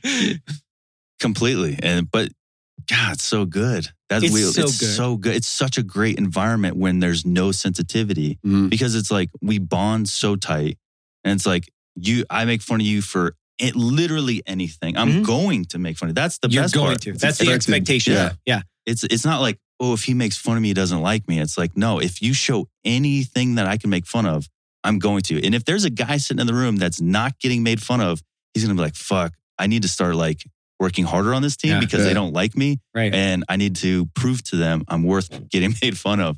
And so we just have the best fucking time. And I had I actually got in trouble in the civilian world because of that. Really? Because at my job, because I was a manager, and all of the people under me are like college age, like young college. Right. And so I was like, just you know, ribbing on some people, and they took it as I was picking on them. Yeah. And they, Uh, and it's like you're actually like one of my favorites on the team, which is why I'm this way towards you. If you're like Yeah. this other person who I don't talk to at all, that's because I don't like that person. Yeah. But it's you see that difference in in the I guess the the environment that we were in, plus or you know compared to what they're in, and it's just they don't like it. They Yeah. can't deal with it. You can't hack. They're- Everybody's too sensitive. They need to have that that sign above the team room door, which is just like weaknesses will be exploited. Like Yeah. they will. Like Yeah. if you show any weakness, it's like the wolves. You draw blood, and the wolves come out. Like it's like every dude comes out. It's like, oh man, did you get upset? yeah. Don't let him see it. Don't let him Don't see let it. him see it. Oh, did you That's just get Abel. upset? Oh, okay, okay. yeah. So it, that Andy figured that out about Abel making fun of his car. Oh, his little BMW. So now every time we do wine and rations, Oh, yeah. Abel's like, "How many dicks you got to suck to get that thing started?" and he just smashes them. Oh. And Abel doesn't get it. It's like, dude, you cannot show that it bothered you, even even if your face fucking tweaks a little yeah, bit. yeah, got yeah. Got him. Got him. Got him. Yeah, you're looking for any chink of the armor. Yeah. Like you're just looking for it, and if you show any, I I I know for a fact like one of the things that like saved me is like when you can hit back verbally, and it's like oh when when the swords are out and people are trying to draw blood, but if you got a sharper tongue, motherfucker, like you will survive. Mhm. It's like You're gonna start being a little more careful. yeah, yeah. You're because when they're gonna when it's a battle of the wits and people got their swords out in the fucking team room, like I don't know how many dudes I just fucking shred. Yeah. you know, it's like I had this senior uh 18 Delta and we fucking hate each other to this day. But like he was he had done like the best ranger back in the day, like fucking 20 years ago or whatever. But he's a fat fuck. and it was just like, but you're fat now. I don't care what you did like Yeah. 20 years ago, man. Like you're fat now. like, and it's like, oh, you can't call people fat. It's like on an ODA, you can call people fat all the fucking time. You're Yeah, like, dude, you're a fat ass. He's like, I'd slap food out of his fucking hands and like do weird shit like Yeah. that. Be like, come on, bro. Like you don't need that. You know what I mean? You That's just ate coaching. like That's fucking. life coaching. Yeah, it's life coaching. yeah, it's life coaching. Like you're Making welcome. better humans. Yeah. Like toughen up. Like that's the that- that's the condemnation I think on, on society is like just our lack of ability to toughen the fuck up. Mhm. And like that's why I, I I was talking about it earlier. Is I was alluding to it, but I'm like I've heard some negative things about uh, not not overtly negative, but like Goggins, right? It's like Goggins messaging. I'm like, Mhm. what's he doing? It's offending any fucking soft guy. It's like he's telling people to suck it the fuck up and be hard. Mhm. Okay. Great. I agree with that message. Like, I think it's great. More people should be out there giving that message. Mhm. But it's To people. aggressive. It's too aggressive, or I- it's it's you know inciting. You know, like it's like, dude, he's like running hundred mile races and like like telling people that they need to fucking toughen up. Like, dude, he- that's cool. Good, good for him, man. He's backing it up. Yeah, he Yeah. backs it the fuck up. He's telling you he's like he's telling you to fucking go harder, but then he's going so hard. that You're like, this guy legit fucking believes everything he's saying, and then to the Yeah. point where his feet are falling off. Yeah. You know? Oh, and he's breaking world records. So it's like he's not just saying it, you know, because I can understand if you're just saying it and then you're fat and you're like you're Yeah. not doing it, but he's literally go hard. Running hundreds of miles at a time, Yeah. and his fucking skin's falling off his feet. Like maybe there's some fucking juice to tap into there. You, You, know? don't have to go hard like that. right. You can like maybe just add like ten percent hardness. I don't know. use Like- it for inspiration. I, Yeah. I read that book and I got pumped. I was like, I could be, Really? I could be Yeah, doing I did more. too. I was like, I, I read it and I was like, I I wasn't like I'm gonna go fucking you know run 200 miles, but I was like, I could do, I could be doing a little bit more. I could, Sure. be, I could be adding a little bit because I feel like I already work hard, but you know, there's always like somebody else makes you realize that there's you could be pushing a little bit harder, and you did that for uh Kurt. So he told me this morning, he's like. Woke up in the middle of the night doing math. He's like, I'm not. He goes, I gotta fucking burn the ships, dude.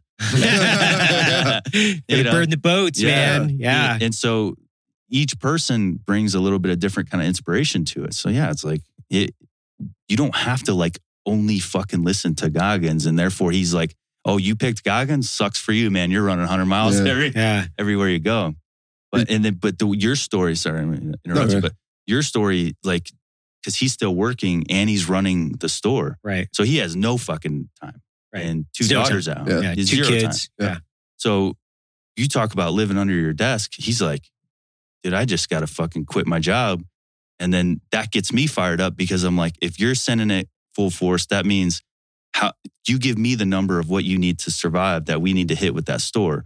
And then we'll equate that to how many videos we need to do. Right. And then I'm going to start busting out any amount of videos you need to get you doing this full time. And, we- and then the team comes and we build it up, you know, and he got that from your experience in your two years. It's like we could be doing more. Even when you think you're you're fucking full throttle, it's like somebody comes along and is like, yeah, you got another gear.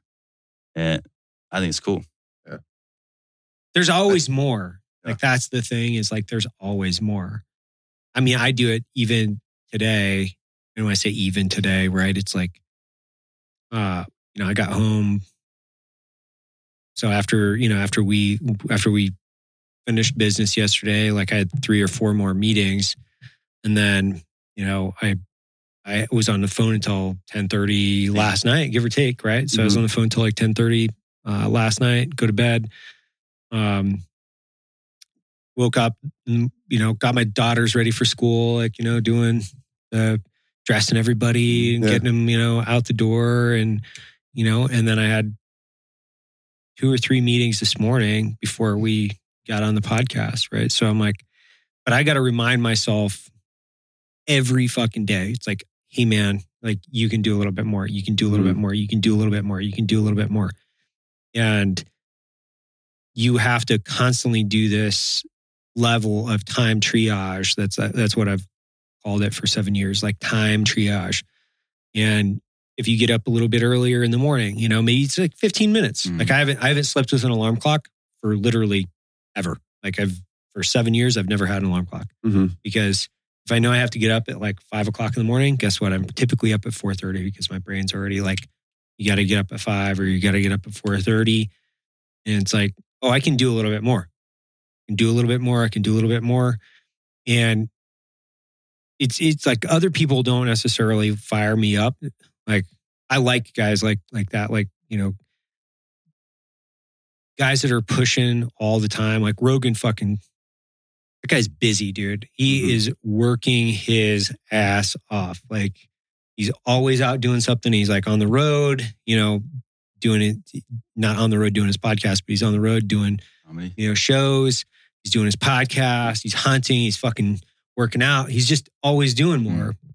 And I was out in California hunting with him last week and he was giving me a fucking archery lesson.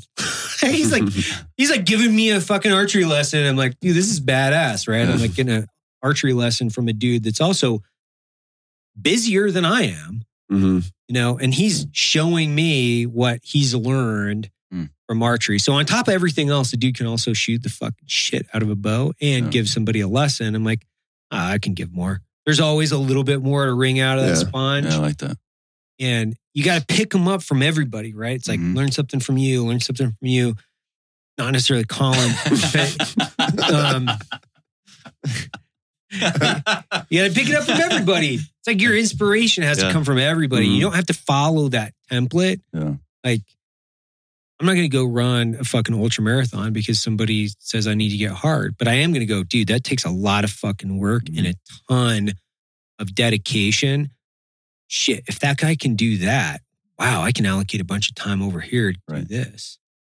I, I fucking love people like that, man. Like they Mhm. fire me up like Jocko, you know, John Dudley. All these guys are like at the top of their Hey, fucking Cam. profession. Cam, Gosh dang, Dude. that dude is always getting after he's it. fucking getting after it. always. And there's nothing wrong with the message. Yeah. It's like keep hammering, Keep like. Yeah. keep That's- fucking taking it down. Yeah. Like, dude, that's awesome. Yeah. He's not posting fucking photos of his Maserati like Right. on the fucking air airstrip on the way to his private jet, like with his fucking cool sunglasses Yeah. about how easy it is. No, he's like huffing the fuck up. Yeah. Like make life more difficult, do something challenging. Like his message is awesome. And then what's crazy about Cam, and I think that a, a lot of people miss this part of his his message.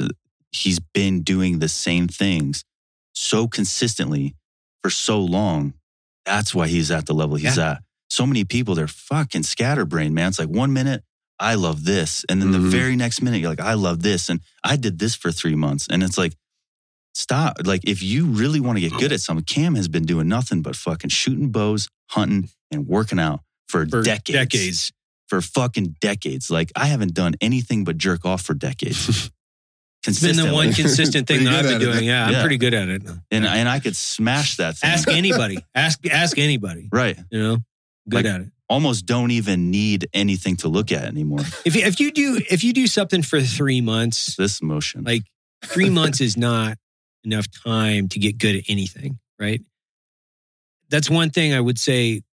You know, I look at things in years. Like I look at things as like years as total time in projects and figuring out like how do I figure out something or how do I get better at something. I look at it in like years. Like I, I don't even want to take on something that's going to take me a fucking month. Hmm. Like I don't give a shit about that. It's like if I can learn it in a month and master it in a month, it's just not even worth it to me. It really isn't. Yeah. Like hunting is one of those things that I can do year after year after year and always get better. And I'm never going to be the best. It's just, you're never going to be the best. You just keep working it and you're never going to be the best. Business evolves every day, all day long. You're never going to be the best, but you'll continue to evolve it, you know? You know, So your guy from the the shooting range. What's Isaac, Isaac? Yeah. And then so I walk in and we're, you're just blown away by how big this shooting range. Oh no, you're talking about Oh, Neil. Neil. Neil. yeah, Neil. So we met so many great people yesterday. But Neil from Neil Curry from Ready Gunner. from Ready He's Gunner. awesome. So you walk into Ready Gunner and you're like, oh my God, like this place is huge. Like it's so nice. Like this dude has it figured out. And then you talk to him and he's like, he's like, second store. In his head, he, like he's just immediately talking about, yeah, we have to expand. And, Mhm. and I'm like, that's nuts, man. You walk in this place and you're like, this guy's got it. He's done. He's already checked off the block and now he just has to write it out. And he's like, you, Yeah. if, if I don't expand, I'm, I'm, it's going to be over. Like I have to grow. And now he's talking about a second store. That this is a guy who started it in his garage. Like he was deploying back and forth as a contractor, started an FFL, started selling guns in his garage, like expanded, built his entire business, Ready Gunner, like basically out of his garage.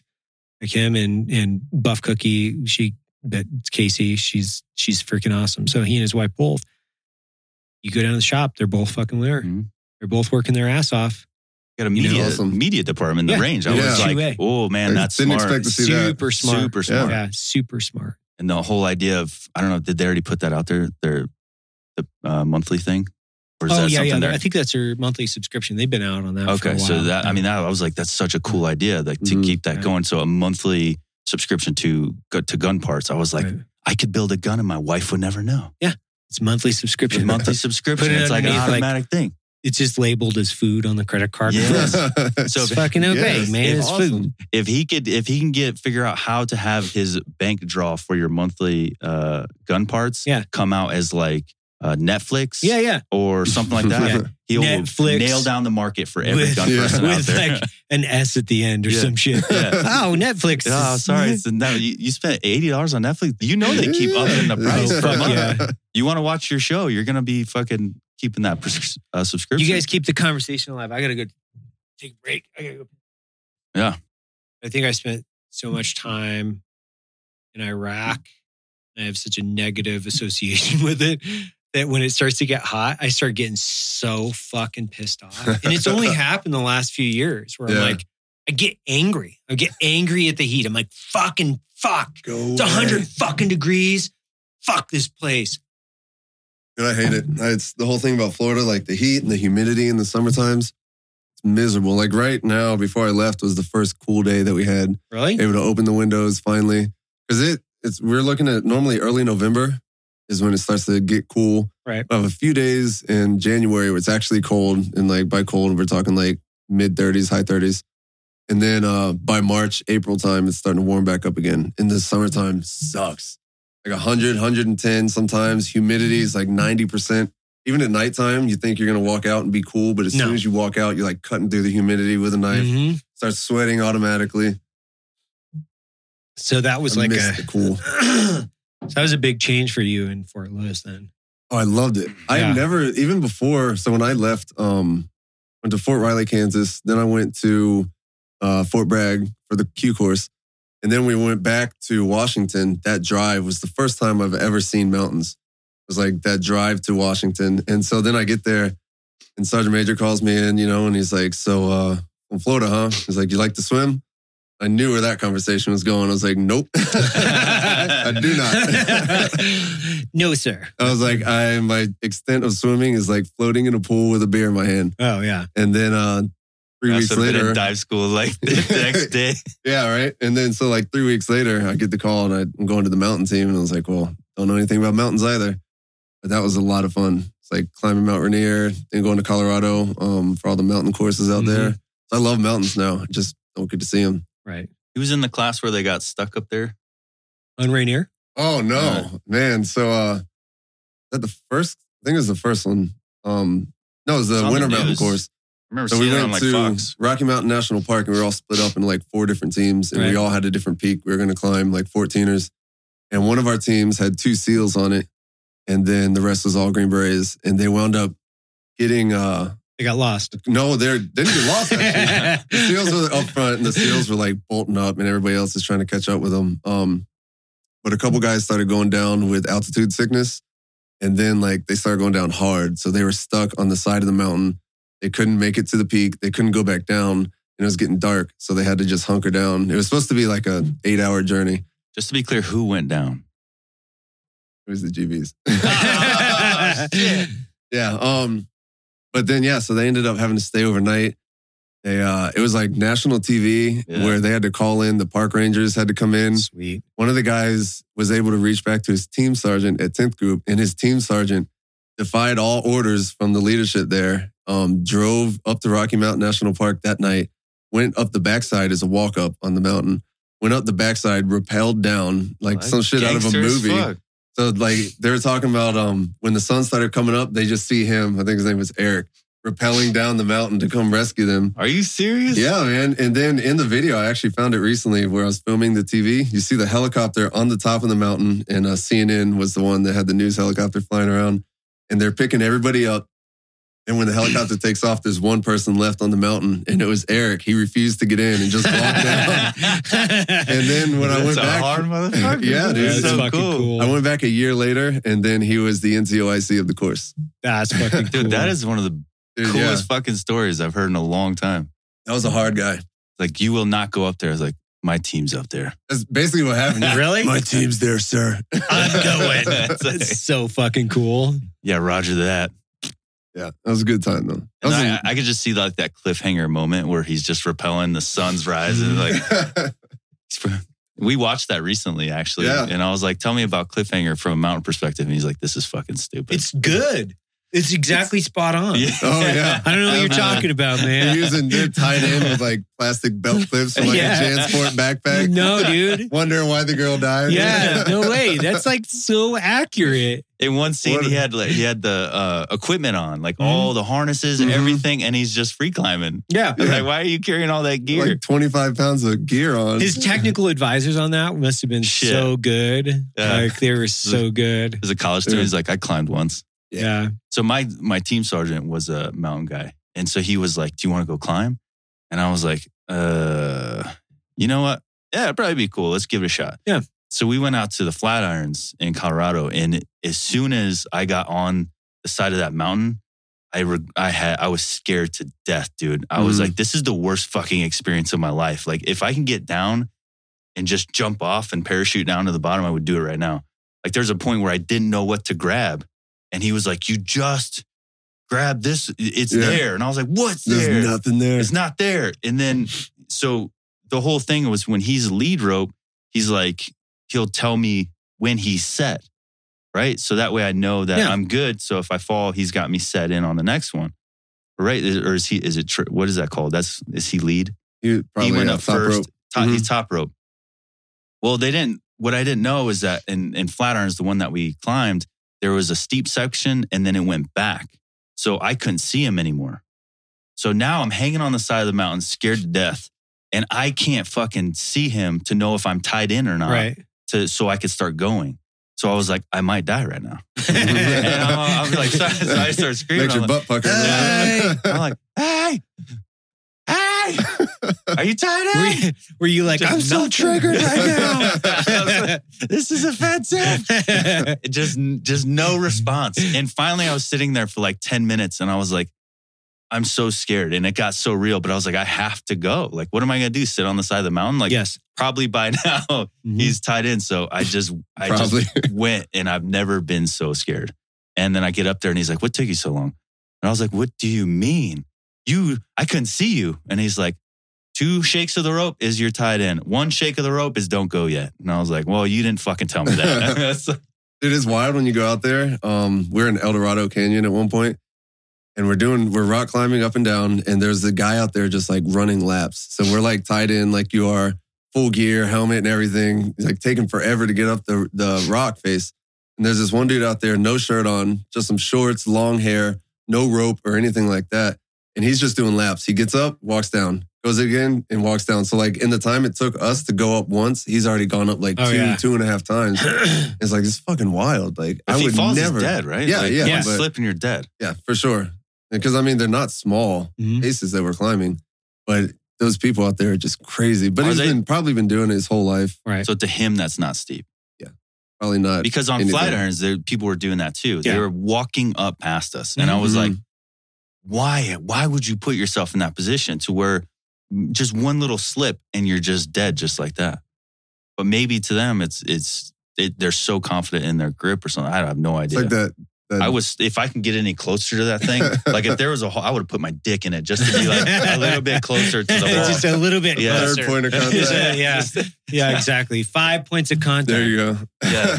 How What did a- you get five? What are those? What are those? What are the tools where you like anchor into the crack?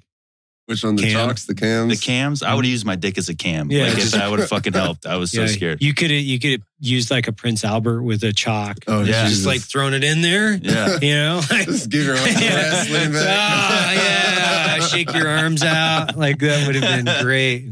I'd be so close to the wall because I mean, You're like, oh, It's like I'm so chafing- uncomfortable now. it's chafing my nipples. It's so cold. I uh I used to climb up there. I had a house up in Boulder for a, a long Oh time. wow! You're one Yeah. of those. Well, it sounds Boulder. cool.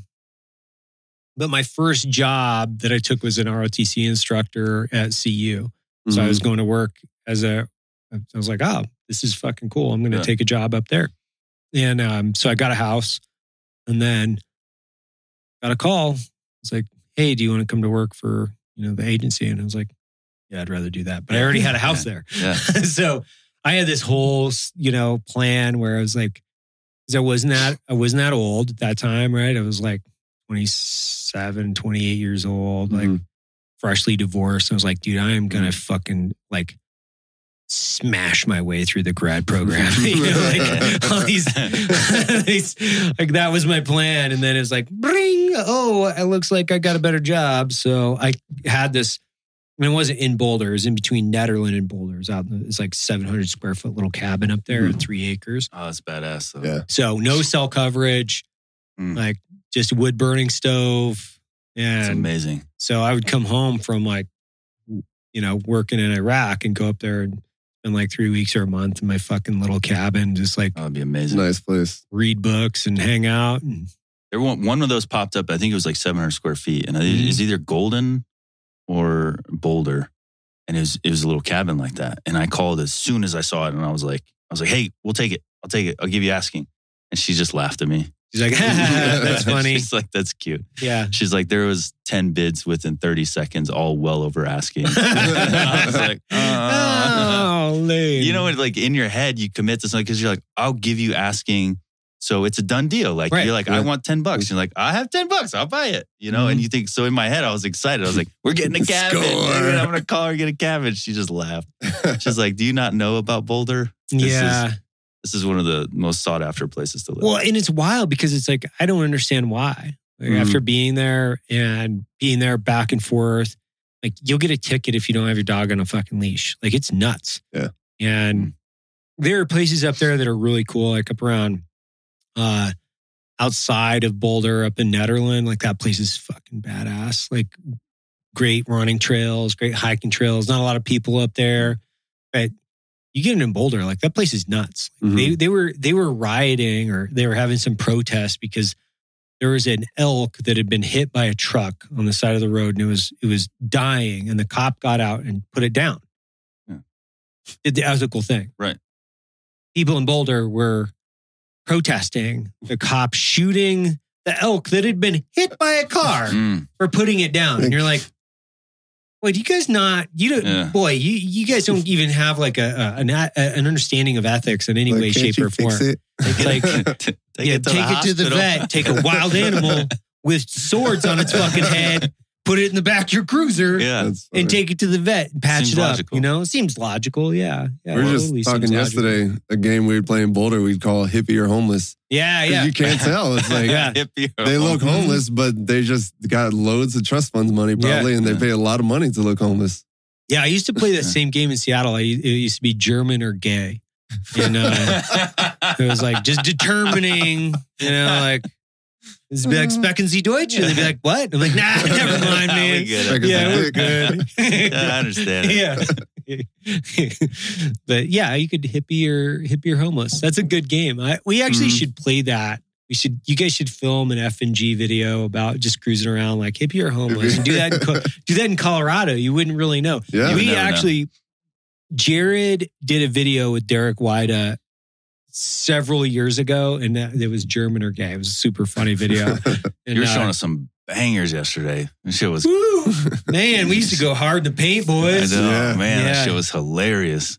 That's that's I mean hashtag goals. That's what we're yeah. uh, when you can get that many people to laugh. That's awesome. That's a that's a movement at that point. Whether they laughed or not, I don't know. I think it's uh, probably subject to debate. But When I you think- guys, I have a question as far as like creating content. When you guys were in the earlier phases, did you ever concern yourself with like, like what people thought as far as offending anybody? No. We wanted to offend people, now the problem is is that we still want to offend people. hmm Now they'll de- deplatform you for being a little bit too aggressive, Mm. right? They'll like you'll get your YouTube channel like taken down in a heartbeat, or you'll get your Instagram, and it's like, man, this is our business. Like we have to communicate Mhm. with our customer. As much as we personally want to do something, it's still we still have to play by the rules. It's kind of like I would love to drive 100 miles an hour everywhere. I'd love to, but it's 55. That's supposed posted Mhm. speed limit. Everybody can, can complain about the platforms and like, you know, they're, um, you know, limiting speech and uh, and there's a there's a bunch of you know I would say fairly logical arguments for what they're what what they can and can't do on the platforms for limiting speech. Uh, but you also have to make like the determination. Okay, is this where I'm going to make my my final stand with this one video with this dick joke that's going to offend you know two hundred thousand people, or am I just going to be like, ah, let's keep that one out. Maybe let's find something a little bit Yeah. more, maybe less offensive, and you can't complain about it because you know the rules. You just have to go, okay, those are the rules. We just got to play the fucking game. And, you know, it's forums like this. You know, this will be on YouTube, but it's a long conversation over the course of like two hours. And I'm Mhm. sure I've said a dozen things that would offend people, but it's going to be downloaded through Spotify and a few of these other things. And hopefully people are like, oh, that's funny. And yeah, these guys are kind of knuckleheads, but they're kind of knuckleheads like me, right? So we're not offending a lot of people on these Right. things. We that's a that's Abel's job is to edit out some of the things that Andy says and I say that tend, tend to go. Andy, Abel's like, we're not including that. Andy's The what? yeah, the butt fuck segment. Like I, we we do stuff like that all the time. We're like, ah, we're just gonna chop that out, Yeah. or we shoot because I'll come up with something. I'm like, I'll shoot it because I want to see it in video. Mhm, but yeah. then we'll do five different takes, and then we'll take like the cleanest one because I'm like, that one's way too hard, man. Like like Andy's always like, yeah, you can put that in. Abel's like, we're not putting it. in. we're not putting that Yeah. in. He's like, oh, it's Yeah. your channel. I don't give a fuck. Throw it out there. Yeah. Send it. So F and G Academy. Let's uh let the unpack unpack that. Give us the give us the elevator on F and G Academy. Yeah. So our whole mission is to, like we were talking about earlier, is to get as many people interested in special operations as possible. So I feel like that'll help them in two ways. So one, they'll either accomplish their goal and become special forces. The more people we get to sign up, the more selective cadre could be, and we increase, you know, better the force that way. But then, you know, people that aren't that don't get selected, we're still in bettering their lives because we're convincing them to step outside their comfort zone and try something difficult. And we all know that the best way to grow is to try hard things. And we learn so much more through failure than we do success. Like I'll never forget how much I learned through ranger selection because I got hurt and made a lot of stupid mistakes that led to getting hurt versus uh, SFAS because I did well from those ranger experiences, you know, and, and I, so regardless if you get selected or not, if we can convince these people that first, we're not superhuman. You, you could be a normal person. Um, you have to believe in yourself and, and we believe in you. And we're breaking down that barrier that like all SF guys are just like just monsters and, you know, run 100 miles and do all this crazy stuff. They're Tim Kennedy. Right. Every SF guy is exactly like Tim Kennedy. Right. Basically. Everyone's Tim Kennedy. Yep. So you could, you have to be able to be a UFC fighter. And, a, a, a- a- a really competitive UFC fighter. Mhm. yeah. Yeah. And a black belt. And a black belt in Brazilian Jiu Jitsu. and, ha- and have a shooting con. You got to be able to shoot really you got to well. be able to shoot. Yeah, yeah. Same, same. Everybody, Yeah, right? Everybody. Yeah. Everyone's Mhm. Tim Kennedy. So, like, I wouldn't want to be locked in a room with Tim Kennedy for, I don't think I'd make it five seconds. And I've been to combat. You so, might. Yeah. Because, I mean, I, I could probably run for you can five probably run for five I seconds. to be for- fair, I think you can run for five seconds. I could yeah. juke him for five Yeah. seconds. Yeah. So, but here's, and then breaking it to the point where, so people that have already gone and then have failed, it's like, hey, you know, you're not a failure, right? Like start learning from those experiences, get better, and then take those failures and do something in the civilian sector that betters the United States of America. Because the way we better our country is by bettering the people that live in our country, you know, the citizens. The, the better they get, the more intelligent, the more books they read, the stronger, the, you know, the more they exercise, we're all going to grow together. And so that is our goal. We're going to, you know, hopefully uh, convince you to try hard things and get more people into special operations. More people are going to fail, and we're going to help them through that by letting them know they just got a huge dose of growth, and now they can go apply that growth to something else. Yeah, that makes a lot of sense. Mhm. And like, I think, I think if, uh, you know, if there are military guys, and I know there are a lot of military guys that listen to this, and they're thinking about going to selection, they need not think about it anymore. Mhm. Like they just need to go. Mhm. Right.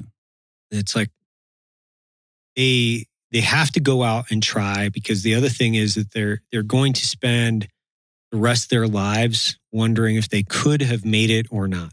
Yep. At least if you go, you succeed or fail, you know. Yep. The worst thing you can do is think about it and not go, and then Mhm. spend the rest of your life wondering. And the other thing that I would say that people need to go is when they go, they need to fucking full heartedly commit, Yep. which is like they can't leave anything out there. Because that's the other thing that'll eat. And I've seen it eat guys alive. Like, oh man, I could have pushed a little bit harder. I could have done this. Or like, why, why didn't you? Yeah. Well, I was thinking about my wife or I was thinking about my kids. It's like, you can't think about any of that. You Can't think about any of it. You just got to go.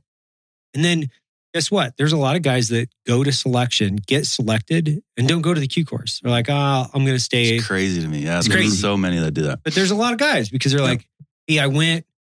At least I know I could have gone to this selection. I'm like, at the end of the day, it's going to make regiment better if people go. Mhm. Just go. And I think I think a lot of people they have that stigma where like, oh, I didn't go. I didn't I didn't do this. I didn't do that. I was like, oh, I don't care. Like I wasn't looking negatively on anyone because they didn't go. I was definitely going to look negatively on myself if I didn't go. Like. I mm-hmm. don't give a shit. Like it's awesome. I think if you did whatever it is that you did, that's cool. Yeah. Like you served, that's what you wanted to do. Did you leave anything out there? No. Well, cool. Yeah, That's awesome, man. Like good for you. That's rad. Yeah, I get so many messages from infantry guys like, "Oh, I was just infantry."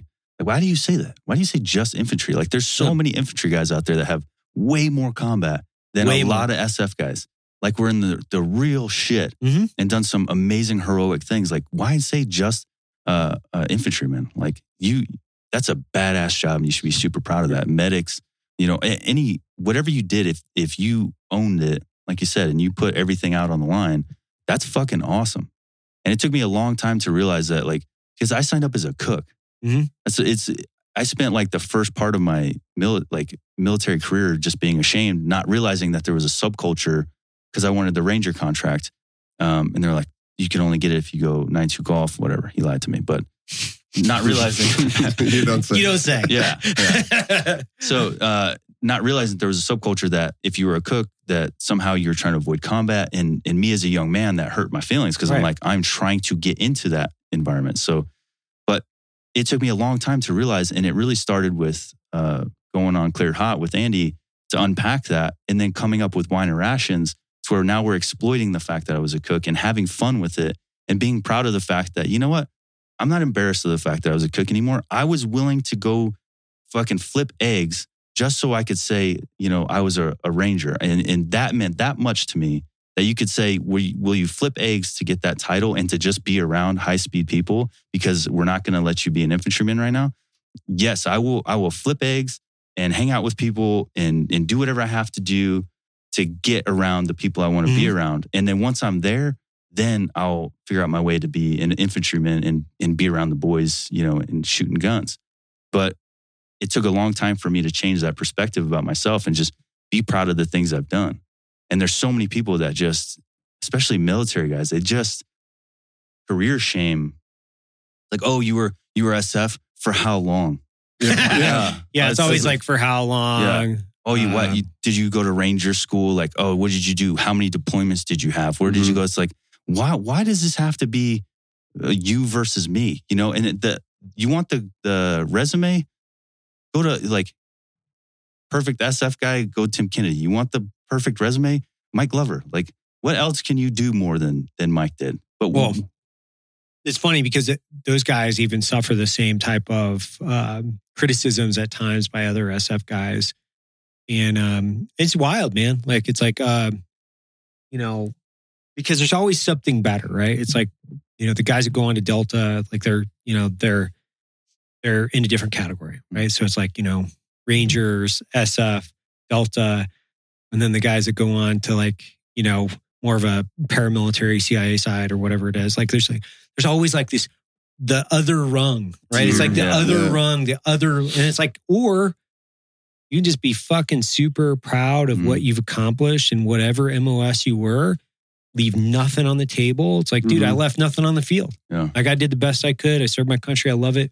It's like being the top of your profession in your MOS. There is something to be said about that. I, I, I wholeheartedly agree. I worked with tons of guys in the infantry that they were a bit, you know, they're like, oh, I was just, I'm just an infantry guy. I'm like, dude, you guys are killing it, man. Like, Yeah. holy shit. What you're doing is really fucking hard and you're carrying a really heavy load for a bunch of other guys that are only going out at night, Mhm. you know? And it's not discounting them because they've got a really fucking important mission. It's like, I, I do the same thing. I'm like, bro, come on, don't don't say stuff like that. It's Yeah. like, or truck drivers. Like, there's guys that were here that were like truck drivers. Like, I was just a truck driver. It's like, bro, I wouldn't want to drive a truck. finder, I would man. not Yeah, want to drive a thank you. truck in Iraq in No. 2005. Like, I was like cruising around in like low vis, you know, vans and Corollas and Mhm. fucking crazy ass shit, like hiding in plain sight or going out with, you know, 10 gun trucks and fucking guns everywhere. You know, you know what I mean? I was not driving in a truck with, you know, an M16 with iron sights Right. and a K pot. Like, dude, that Yeah. sucked. Yeah. It Dude. sucked for those guys. My first deployment, getting in the back with the 88 mics, like, because I would have, I would go with the sergeant major, and the sergeant major wants to go visit his guys all over Afghanistan. So how are we going to get there? 88 mics got a shipment they got to trans transport. It's like we'll hop in the back and go with us. And the whole time you're just like, ah, like, is, it going to go up my Uh, spine? Like, is it going to fuck my shit up from my asshole to my head? Like, what is this explosion going to be like? You already know that fucking three of them have been blown up in the past two weeks. So we're just the whole time you're just like, fuck, don't blow up. fuck, don't blow up. You hear any kind of popping or bang, you're like, ah, I guess Yeah. my butthole. Yeah, Like- it's like a fucking blow a tire and you're like, oh, like, Yeah. yeah, it's just terrifying. yeah, it's fucking no one wants to be an IED finder. No. So yeah, I think if if everyone could just learn how to be proud of what they've they've done, then but that's that puts you in a different element too. It's like, and that's where I think that we try to, all of us, right, with content creation, like let's connect. Let's let's show you that you're you're better than you think you are because you guys are people out there so fucking hard on themselves. so hard. Like, and they listen to too much criticism versus just owning their shit and being like, ah, you know what? This is what I like to do. Mhm. This is who I am. This is what I like to do. And being proud, like you said, just like, hey, own it. Own Me it. too, man. Yeah. Like, that's cool. I think that's one of the things that's taken me a long time, you know, a long time to understand. Like, just own it. Just be like, hey, that's who I am. This is what I like to Mhm. do. Cool. Yeah. And then when you're there, it takes a lot of growth, individual growth to get to that psychological point where you're like, oh, I'm I'm cool with just being this. Yeah. You know, like I'm totally cool. You know, when I got off the road, my entire identity was wrapped up into being like, you know, a CIA, CQB fucking guy, right? My entire identity was like shoot fast, fucking clear buildings. Like that was my that was my thing.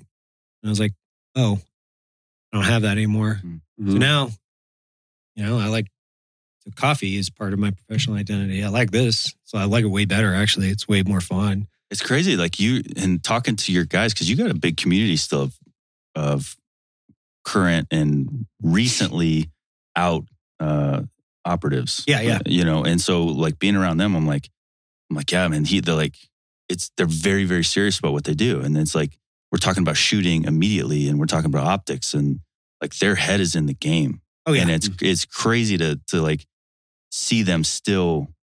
that People are out there still fucking knee deep in that, and you're surrounded by it. It's not like by it. it's not like you you go to work every day and it's just people making coffee that have nothing to do. It's like there's four there's current operators in this building. in my lab route. yesterday. Yeah, yeah. We were in my lab and it's like, ah, that guy's a gardener. Yeah. It's like, uh, Abel blur his face. Yeah, out. blur his Can't face, his put a box on it. it, it. They're everywhere, like every day. Like there's always guys from all the TF color spectrum. Like it's guys from the Bureau or DEA or, you know, Delta or wherever. And they're always cruising around and they're in the coffee lab, like making coffee with us and hanging out and we're talking guns or whatever. It's like, that's just, for me, that's fun. Yeah. Like it's, it still maintains, like I get to maintain kind of a little bit. Like I, I I'm not close to being in the culture. I'm just like, I, I get to like keep up with my buddies and see what they're mm-hmm. doing. And, and it's fun to hear their stories. And it really is like, oh, you know, they're doing this or they're doing that. And, you know, they never relinquish anything classified, but it's kind of cool just to know like, oh man, Yeah. still fucking getting it on. You haven't, Yeah. you haven't hung up the spurs. Like it's Yeah. fucking, it's legit. You're still getting it on. That's Yeah. kind of how this is for me. Like the whole, like the F and G crew, and like going around and just hanging out. And I was telling them last time, it's almost like being on a team again. Yeah. Um, and so for the same thing for me, like when I got out, kind of you lose that identity and you're kind of just like floundering for a little bit. Like, well, this used to make me special, but now I'm just a normal guy like everybody else. And then, you know, it took a long time for me to kind of get past that and be proud of, you know, where I'm at and what I did. But then now hanging out with these guys all the time, it's just it just being close to it, but just not fully in it anymore. It's it's cool and I love that vibe and the camaraderie and the brotherhood. That's the best of both worlds. Yeah, you sure. get to see it from afar, stick your toe in it when you Mhm. want it, and then like come back out and be a civilian and be like, oh well, I guess pot's legal here. Might as well. Yeah. You know, partake a little Partake. bit. Yeah, you get, get all the benefits that you Yeah. didn't get before. yeah. And and it's crazy, like because Tom, he, you know, our other teammate, he's still in He's still in. and he's miserable, dude. Yeah. Mhm. He's, mi- he's like he's he's doing that, you know, the the whole Bragg, like your your time, and then after that, like he's probably gonna go back in his it's team sergeant time at that Mhm. point, Right. and it's like, dude, like maybe you're gonna uh, yeah, like you're not looking at a whole lot of fun for the next five years. It's gonna Sure. be a lot of like politicking and and and once he determined that the FNG Academy is his future and like he's not to fight to become a sergeant major. Mhm. All, all of a sudden, it's like, what do you what are you doing then? No one's going to Mhm. give you, you know, you're supposed to be an E8 trying to fight to become a sergeant major Right. and and getting team sergeant and doing all this stuff. But he's like, he's like, I'm just not. I just wish I was out there with you guys, traveling around, hanging with Black Rifle, hanging with Andy, like making content, having fun. And I'm like, eh, your spot will never go away, and we're here waiting for you. You know, it's like as soon as you can make that leap, we can't wait for you to be full time. Yeah. you know, and and but it's it's cr- it's crazy for us to see that like guys that stuck it out in the military and maybe shouldn't have Mhm. because there's other opportunities out there that they just didn't know existed. When they're they're they're cooked, right? They're Yes. they're, they're Yeah, absolutely. baked, they're done. They've been done for like several years. Yeah. And then they're Mhm. just like making everybody's life fucking miserable. Yeah.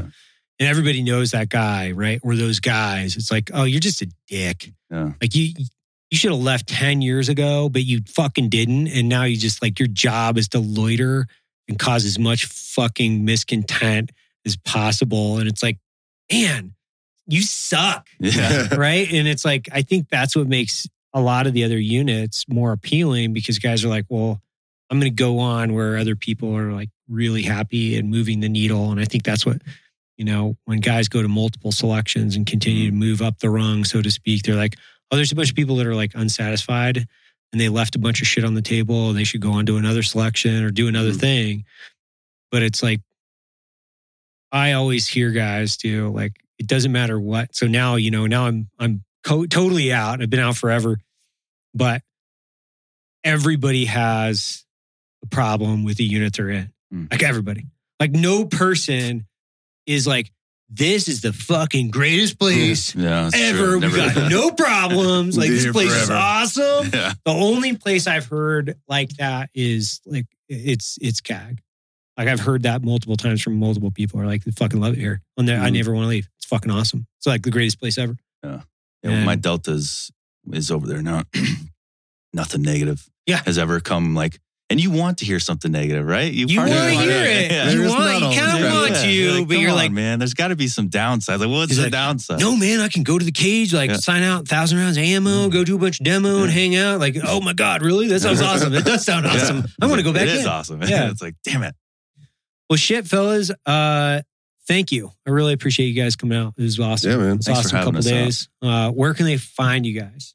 Yeah. So the, the fngacademy.com is our store. Mhm. Um, so we sell, you know, selection stuff to help get ready, compasses, map cases, um, obviously merch on there. And then the FNG Academy YouTube channel Mhm.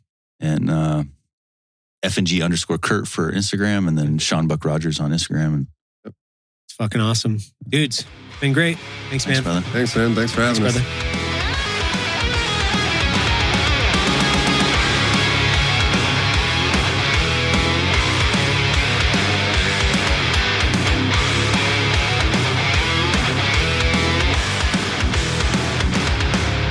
That concludes today's training. Any questions? Woo! Drum titties, boy!